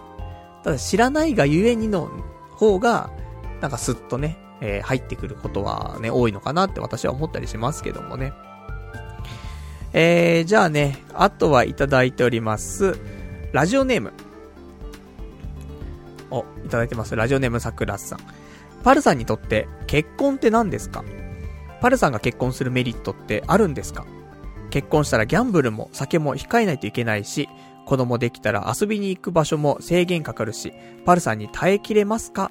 今みたいな散財なんてできませんよ。月2万円ぐらいの小遣いで生活できるって言ってたけど、実際できると思いますか？というね、お答えいただきました。ありがとうございます。そうね。まあ、まあメリット、そう結婚なんかあんまりメリットデメリットで考えていないところはあるかもしれないけど、まあとはいえ、今のこの自由気ままな独身生活っていうのではなくなるっていうのは、まあ、デメリットっちゃデメリットかもしんないけど、難しいんだよね、そこね、ほんとね。ただ、お金うんぬんよりも、その生活サイクルが人と合わせなくちゃいけなくなるじゃん。どうしてもさ、一人暮らしが長いとさ、その生活サイクルがさ、もう無理かなって思ったりはするよ。だって、実家です。ね、実家で暮らしてる時ですらさ、親と生活サイクル合わない中でさ、ね、もう肉親でも何でもないわけじゃん。ね、それちぎりを交わしてさ、肉親にはなるんだけどさ、でもやっぱり、ね、そのなんか女性、俺の中の女性のイメージは、やっぱ、朝起きるんだよね。早いんだ、休みの日でも。っていうイメージがある。から、俺も、疲れてようがなんだろうが、午前中には起きなきゃいけないじゃん、絶対。だから目覚ましまた鳴らさなくちゃいけないじゃん。休みの日目覚まし鳴らしたくないんだよなーって思うけど、まあ目覚まし鳴らすのかまあ起こしてもらうのか知らないけど、だから、起きなきゃって思いながら寝ないといけないわけでしょ？それが嫌なんだよなーって。だそこが多分、俺の中でデメリットかな。嫌なんだよね、やっぱりね、その、寝るのにさ、寝るってさ、お、起きなきゃって思いながら寝るもんじゃないじゃん、やっぱり。寝ようと思って寝るものであってさ、起きるために寝るんじゃないじゃん、やっぱり。その、仕事しててね、平日だったらそれは別よ。だけど、ね、ちょっと心をさ、少しでも、なんか休めたいって思ってる中でさ、休めたいと思ってんのになんか、早く起きなきゃ、早く起きなきゃと思って寝るって、もう、プレッシャーとストレスしか感じないじゃない？そこだよね。で、それ以外は、まあ別にどうにかなるかなって思うわ。別にギャンブルも、まあ、やりたいんだろうけどね。うん。まあ、やらないよ。うん。迫られれば。迫られてないからそりゃ行くけどさ。とか、ね。じゃあ迫られてなくても別に行かなきゃいいじゃんって言うかもしんないけど別に。そこは迫られてないから。ね。行くよ。好きだし、ギャンブル好きだしね。だし、お酒も好きだから、まあお酒が好きっていうかお酒の場が好きだからね。えお酒は飲みたいけど、でも、まあ日常的にそんな飲むわけではないからね。だから友達と飲む時とかっていうのを工夫するとか、だろうな。だから本当にもう安いところしか行かないとかね、なると思うけど。だから本当にヴァンパイア専門のね、え人間になる気はするけど、とか、と2万円あったら、まあ、その2万円でね、あの、えっ、ー、と、お昼ご飯も賄うってことであれば、まあ、お昼は、安く済ませるようにカップラーメンになるだろうし、ね、またちょっと体に良くないけど、それかお弁当、お弁当作ってっつって、作ってもらうか。ね、自分で作れやっていうね、甘いんじゃねえ、あるかもしんないですけどもね。まあちょっと、ちょっとちょっとつってね、お弁当作ってもらうか。とかそんなんだよね。でも友達とか、結婚してるやつ、自分で弁当作ってるもんね。そういう節約のために。その代わり、酒は飲むっていうタイプだけどね。だまあそれを、自分がね、こういう風なことしたいから、そこはね、努力するとかっていうのはあると思うんだけど。そんなわけで、まあまあだから、結婚したらギャンブルもお酒も、まあ控えないといけないってところで、まあギャンブルやめて、酒はもう本当に、ヴァンパイ、外で飲むんだったらヴァンパイア。で、できる限り、家に、呼んでとか、だから、宅飲みが増えるんじゃないかな。ほんと、ストロングゼロばっかりになるとかね、そんな感じかもしんないけど。でもね、だってお金使えないんだからさ。でも酒はね、みんなで楽しく飲みたいじゃんっていうところで、うん、宅飲みが増える気はしますけど、そういう工夫するから、まあまあ、なんとかなんじゃないまあそういうところだけだったらね。あとはま子供できたら遊び行く場所とかもね、制限かかるしと。まあ、うん、なんとも言えないけどね。そこはもう、その場になんないとわかんないもんね。だってみんなも結婚する前にそこまで考えてたかっていうと、で、まあ、節約するとかはいろいろね、あったかもしんないけどさ、その結婚する前からね。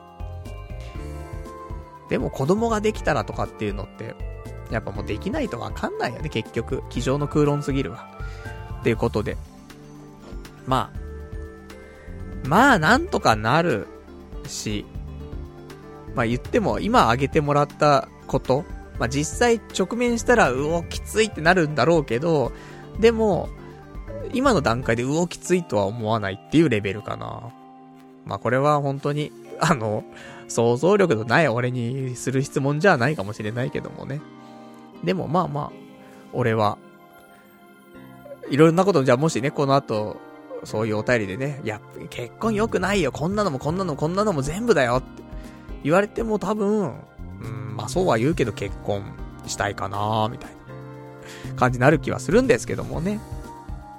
まあそんなわけでさ、まあ結婚はね、正直ちょっと絶望的だなと思ってはいますが、うん、なんだかんだでね、結婚したいなっていう風には、私ね、えー、未だにちょっと思っておりますよっていう話ですね。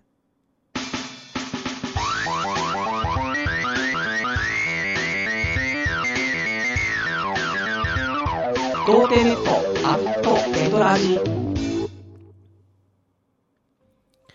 それではね、お時間ほどときましたから、お別れのコーナーしていきたいと思います。お別れのコーナーは、今日ね、喋れなかったこととかね、あとは、えー、読めなかったお便りなんかをね、つらつらとご紹介していこうと思うんですけども、特にね、もう今日、喋ること、今週やったこととかっていうのはもうないっす。もう大体喋りきってますね。なので、お別れのコーナーだからさ、まあ、お便りもあるんだけどさ、なんか、一言ぐらい、ちょっとポイズンな話する？ここまで来たらもういいんじゃないのっていうのもあるでしょ。いやー、まあね。あ、じゃあちょっと話するけどさ、来週、12月の24日月曜日、えー、また放送あるわけなんですけども、あの、ちょうど10年、なります。ね、このラジオ始まって10周年っていう記念すべき放送なわけなんですけども、あの、じゃあ、ここ、ここまで言おう。ね。あの、全部は言わないよ。ただ、ここまでは言おう。えー、12月24日の放送までは、こんな感じになると思います。ただ、それ以降は、あのまあ、配慮はありますが、少し、元に戻ると思います。まあそんなね、言っていいことと悪いこととかいっぱいあるから、そこは俺も、ちょっとね、成長しないといけないなっていうのをすごい思ったからさ。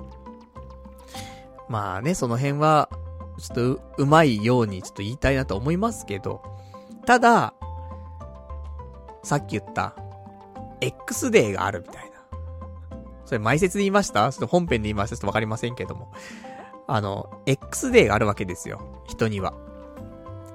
その X デーはいつかっていうと、そういうことですよ。10周年の翌日が、X デーですよ。ね。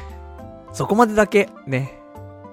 名言は、あんま、むししてんじゃねえかって話なんだけど、まあまあ、ね、もうそんな感じでさらっとね、終わりますけどもね。もう、2時間近く聞いて、ね、ようやく出てきたなんか、ね、えー、根本的な話がね、これで終わりっていうのもね、ちょっと申し訳ないんですが、うん、今言えるのはそこまでかなって、ね、ちょっと思いますけどもね。じゃあ、あとはね、えー、他、もうこのラジオで紹介されても、何の得もないと思うんですけど、一応、あの、お話しさせていただきたいのがありまして。前に、ちょっとご紹介というか、したラジオがあって、とりあえず演劇ラジオっていう、ポッドキャスト、ラジオがあって。で、えー、今回の第10回目の、えー、放送で、すごい童貞ネットのことを言ってくれてて、なんかそのまあね、あの前に、そのとりあえず演劇ラジオの話を、まあこちらでもね取り上げさせていただいたんだけど、まあそれのアンサーなのかちょっとあれなんですけどもね、あの、結構オープニングのがっつりなところでさ、童貞ネットの話ずーっとしてくれてんの。すげえなと思って。あんなにがっつり話してくれんだと思って。演劇じゃねえのにと思って。いや、すげえなと思ってさ。だからちょっとぜひね、あの、とりあえず演劇ラジオの第10回、えー、聞いてもらえたらなと思って。だからちょっと、最初のオープニングはね、童貞ネットのことがっつりなんだけど。その後は、あのー、ちょっと小劇場の話とか、をちょっと中心にね、されてたりとかしたんだけど、それも、一応俺がさ、前にね、紹介した時にさ、なんか、ね、俺が過去のこういう演劇見に行ったとかさ、そんな話をちょろちょろした中で、そういうちょっと劇場の特集とかみたいな話をしたのかな？ね。だからそういうのをさ、ちょっと取り上げてくれてね、特集してくれてさ。だから、だから俺が前にちょっと話したかもしれないけど、シアターグリーンとか、あの、池袋にある劇場があるんだけど、そこの話とかも出てたりとかもしたからね。だからいろんな劇場があるんだよっていう。まあ、演劇って、ね、劇ありきっていうのはもちろんあるんだろうけど、場所で選ぶっていうのもね、そういう楽しみ方もあるかなと思うし、家の近所とかさ、やっぱりそういうところに劇場があって、そこに来る演劇を見るとかね、そういうのもあるだろうし。なんか、入り口はいっぱいある中でさ、じゃあどういう風にね、演劇となんか楽しんでいければなっていう話だと思うので、なんかそういう一つのね、そういう演劇の楽しみ方というところで、切り口ってところはね、なんか面白いかなと思いますけどもね。そんなわけで、とりあえず演劇ラジオ、ね、ぜひちょっと、あの、二人でやっていらっしゃるラジオでございますけどもね、あの、いいね。いいねっていうか人を傷つけないタイプの放送だと思うよ、本当に。なんだろうね、俺のこの人を傷つけるタイプの放送ね。って思うけど、そういうつもりはないんだよ。ないんだけど、ねえ、やっぱナチュラルボーンクラッシャーだからね。よくねえなと思うんだけどね。そんなわけで、あの、俺、俺にあんまりね、関わると、あの、ろくな思いしないと思いますけどもね、そうやってちょっと、あの、よくしてくれているのでね、あの、大変ありがたいなというところでございます。じゃあ、あとは、えー、他に、えー、お便りをいくつかいただいているからちょっと読みつつって感じかな。えー、ラジオネーム。ラジオネーム、羊狩水族館さん。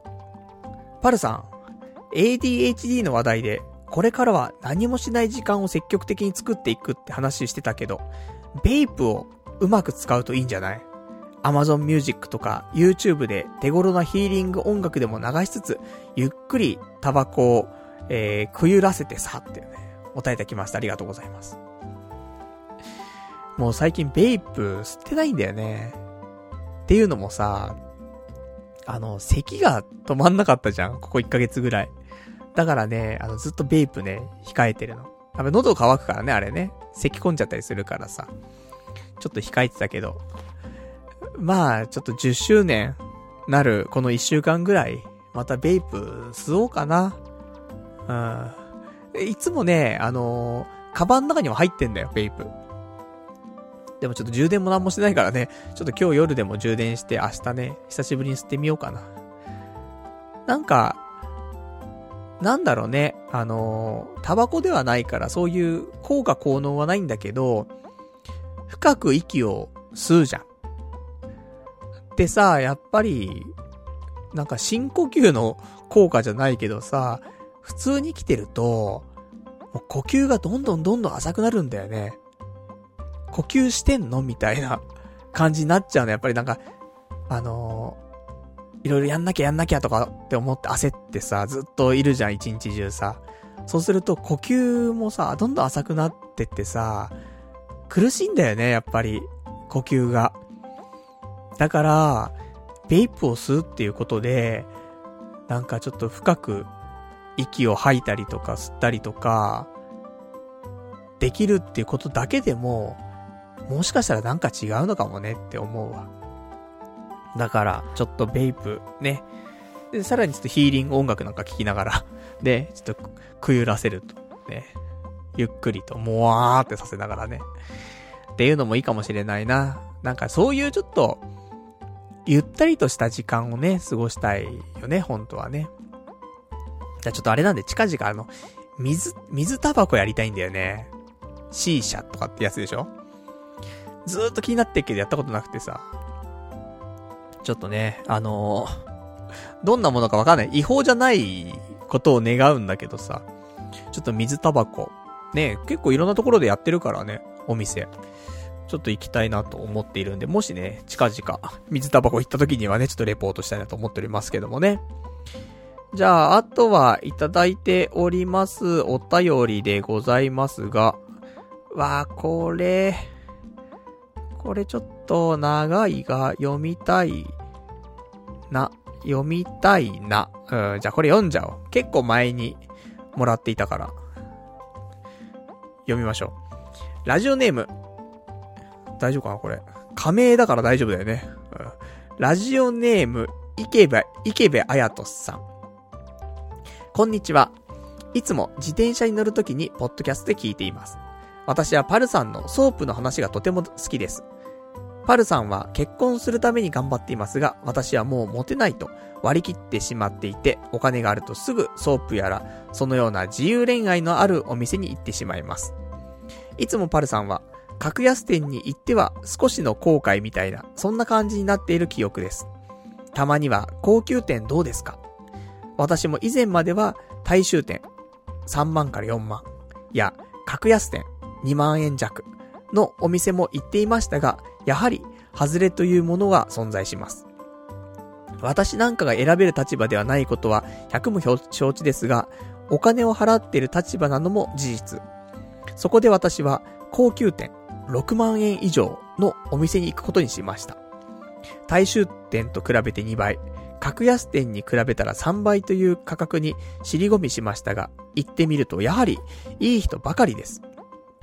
私がよく行くお店は110分6万7千なのですが、高級店に行ってから賢者タイムになったことはありません。今まで、一月に1回だった泡風呂が2ヶ月に1回と頻度は減っていま、えー、減ってしまいまし、ますが、ジョーのクオリティは2倍以上です。なんだかステマみたいになってしまいましたが、レンタル彼女よりもしっかりレンタル彼女してくれる高級店に行ってみてほしいです。感想を楽しみにしています。っていうね、えー、お便りいたきました。ありがとうございます。ねえ、高級店。まあ、ソープ行きてーよなーって思うけどね。ほんと行ってないんだよね。だから、まあ、今年行くなら、クリスマス？クリスマスにソープとか本当に一番やばい客なのかなねでも、サンタコスがデフォルトですみたいになったらね、俺、彼女にサンタコスしてもらいたいっていう夢はあるんだよね。でもその夢叶わないじゃん、多分。したらもう、ねえ、そういうお店行くしかないしさ。でもそういうお店だって12月しか絶対やってくんないじゃん。そう考えると、このタイミングしかないかもしれんね。サンタコス。でね、ちょっとソープ行くっていう。だからあとは、大衆店なのか、格安店なのか、高級店なのかって話でございますけども、いや、でもだから先立つお金がないんだよね、やっぱりね。高級店行けないよ、6万とか。6万って、6万だぜ。いやー、無理だなー。ここ最近の、ね、なんか最近いろいろ服買ったりとかしてるけど、じゃあ、ここ最近ナノユニバースで買った服の総合計いくらだと思うっていう。ちょいちょい買ってるけど、た、多分、1万5千円ぐらいだぞ。大衆店本当に。ね大衆店じゃねえ、格安店だよね。格安店以下じゃねえかっていうね、ところだけどもさ。だからなハードル高いよ。3倍でしょ？?2 万円の3倍が6万円ですよ。いや、辛いなそもそも2万円ですら辛いと思ってんのに。でも1回行ったら違うのかなだからもう、変な話、大衆店に行くぐらいだったら、高級店だよね。うん。それは確かだよ、多分。だから、格安店でもう本当に、あの、悲しいソープ体験をずっとしていくのか、一回、高級店行くっていう。だからそれこそ、まあ普通に働いてる人だったらね、例えば、じゃあボーナスが出ました、みたいな。臨時ボーナス出たりとかして、じゃあこのお金で、高級店行っちゃおうとか。でも6万円だからな。さっきの俺、オスモポケット買って、その帰りに、た、あの、格安店行けちゃうみたいな感じでしょ？それが6万円だよ。高いなぁ。ね、金額以上のことが待っているんだろうけどさ。だからそれこそほんと行かないとわかんないやつだよね。だってさ、その、やっぱ毎月のように行きたいわけじゃない？ソープに。前、だから月に1回行っていたものが2ヶ月に1回になっちゃう。だとしても高級店の方がいいって言ってんだもんね。だからやっぱそこは行かないとわかんない価値があるんだろうな。うん、それにしてもって話だよな。6万。家賃だぜ。言ったら、月。月の家賃だからな。ちょっと震えちゃうな。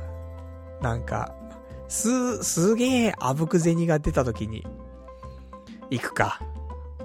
ちょ、ちょっとした目標だな。高級店行く。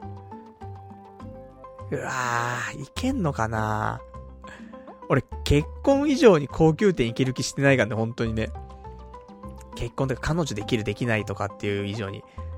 あんまね、やっぱり、高いお金を使うっていうのが、やっぱりすごくね、できないからさ、あ細かい中途半端な金額を使うのはいけんだけど、6万とかはなかなか、ねえ。それが、しかも1回限りってのはね、怖いよね。そのパソコンとかだったらさ、2年3年使えるからさ、10万とか出してもさ、いいかなって思っちゃうけど、1日のお話だもんね。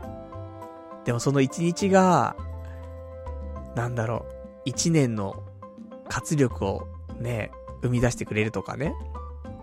そういうのかもしれないからね。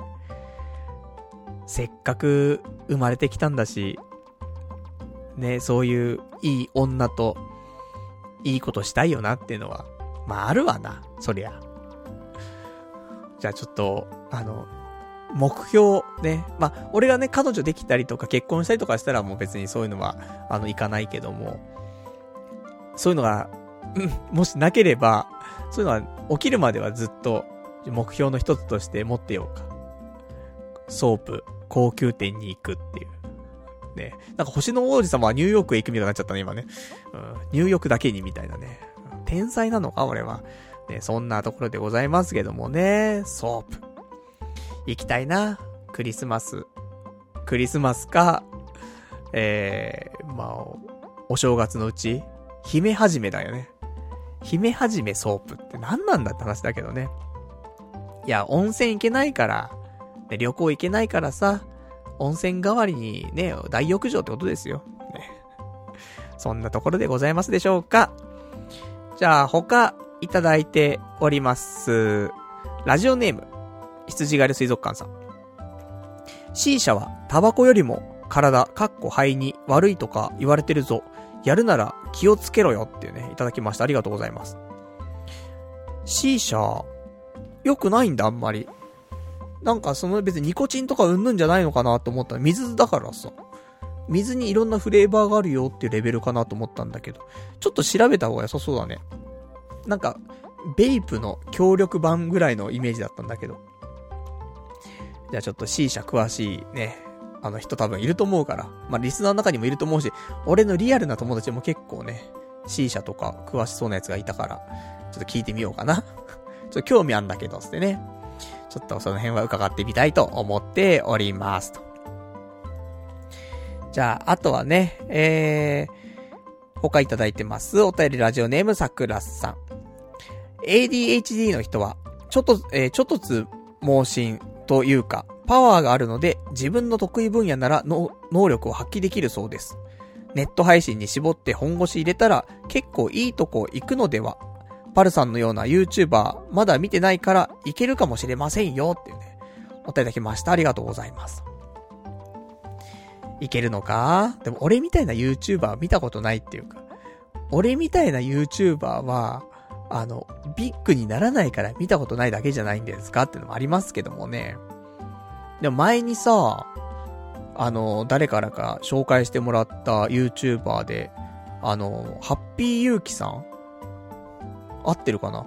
一応チャンネル登録してて、見ては、見てはないんだけど、今、別に、あの、最初の時だけね、ちょっと見たけど、その後特に見てないけど、一応チャンネル登録はしてあるんだよ。で、ちょいちょい動画が上がったりとかしてんだけど。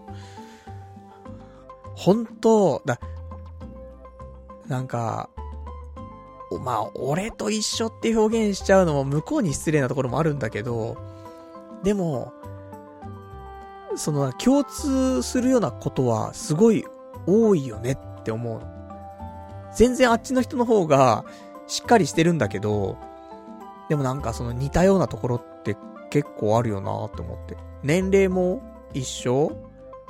で、仕事とかも、なんか今無職とかになっちゃったでしょ？でも彼女できたんだよね。すごいなと思って。同じようなね、なんか婚活パーティーで知り合った人と、なんかか、なんか付き合うことになってみたいな。そんなことを聞きましたけどね。俺は婚活パーティーで知り合った人と、どうにもなんなかったですけども。一回食事行ってね、終わってしまいましたけどもね。だから、ハッピーユーキさん。ねすごいなと思って。あ、ああいう、言ったらその俺が今までやってきたようなスタイルと同じようなことをやっていて、ちゃんとね、チャンネル登録者数も1000人以上いて、再生数もね、やっぱりそこそこ取っててさ、すごいなと思って。俺はああいうのができないんだろうなと思って。俺も同じようなことはやっているつもりなんだけど、なんかああいう風にはなれないんだよなと思ってさ。とかそんなところだけどね。ちょっと、配信系っていうか、まあ、ネットに絡んだことは、ちょっとやっていくよ。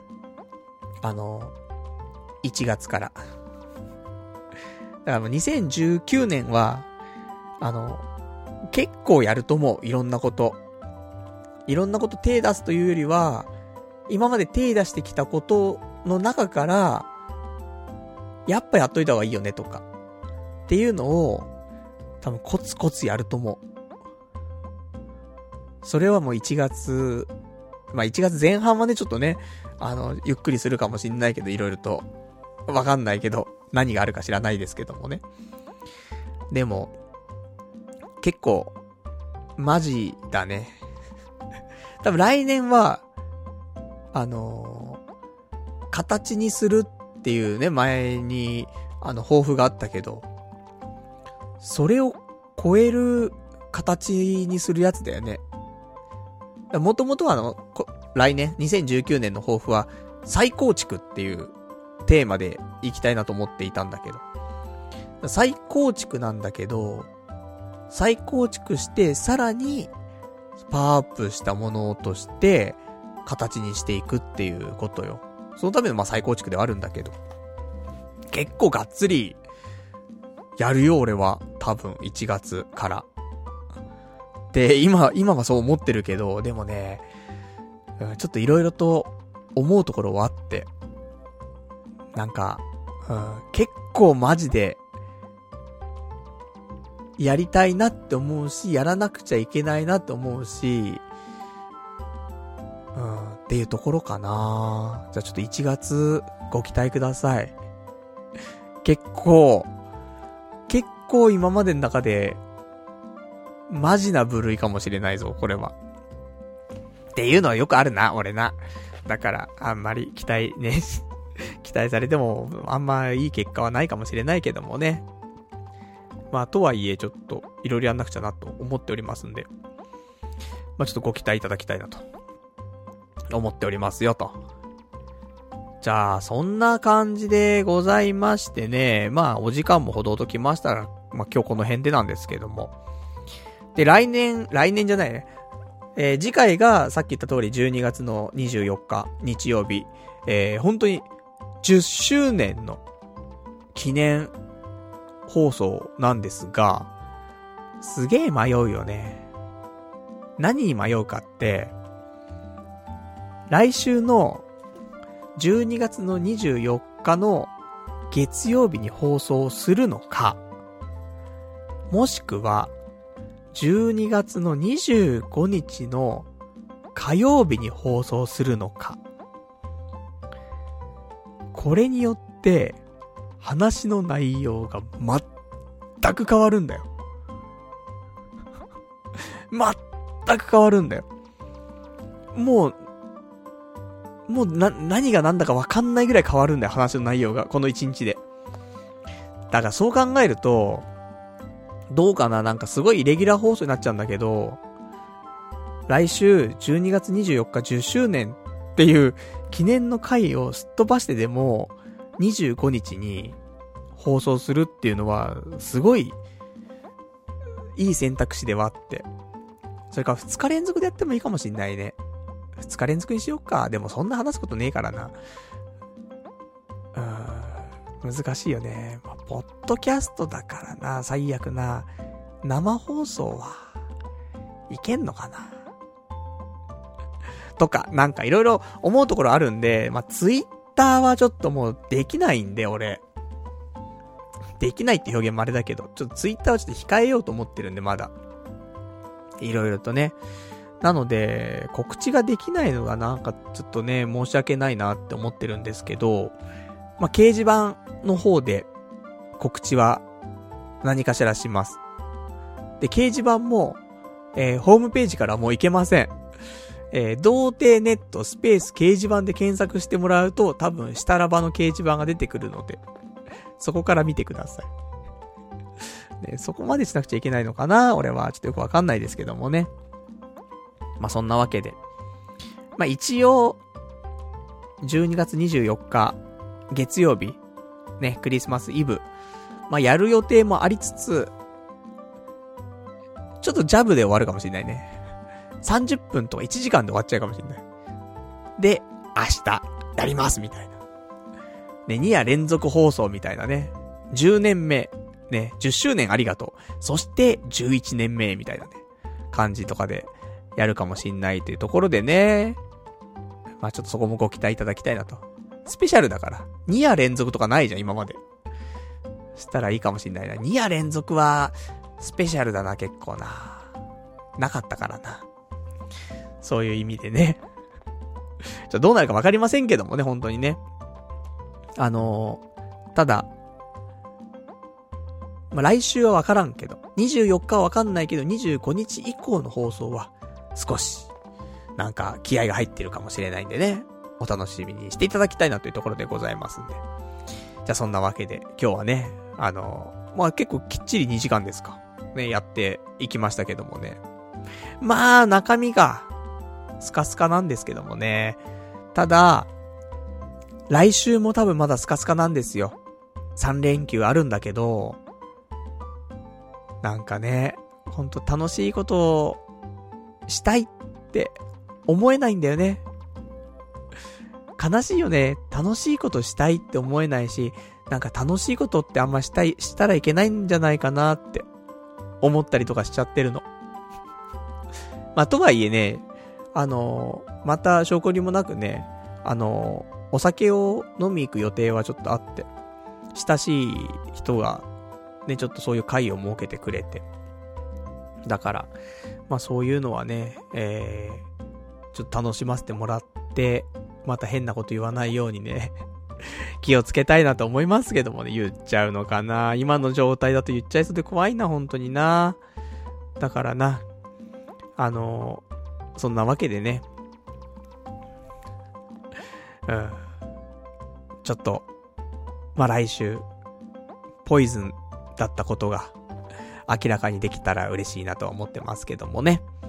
じゃあそんなわけでね、えー、今日もね、長い間ご視聴いただきましてありがとうございました。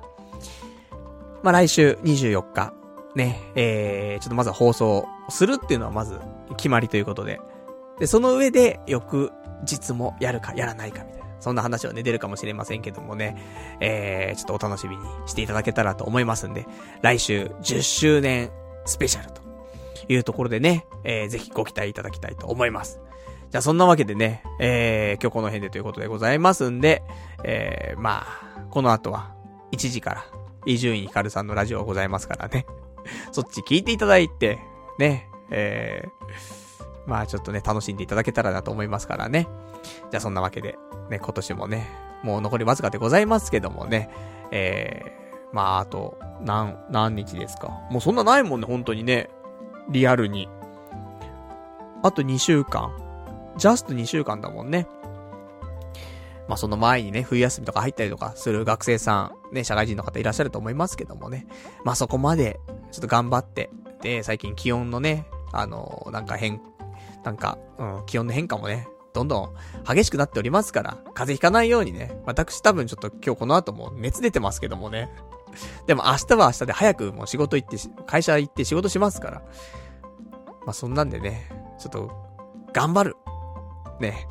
来週までちょっと俺頑張るから。その上でちょっとどうなるかわかりませんけど、まずちょっと今週頑張るんでね。みんなも一緒に頑張ろうぜっていう感じでね、えー、一週間過ごしましょうという、そんな感じでございます。じゃあ、ね、えー、名残惜しいのはね、ありますけどもね、この辺でというところで、えー、今日も長い間ご視聴いただきまして、ありがとうございました。それでは、また来週お会いいたしましょう。さよなら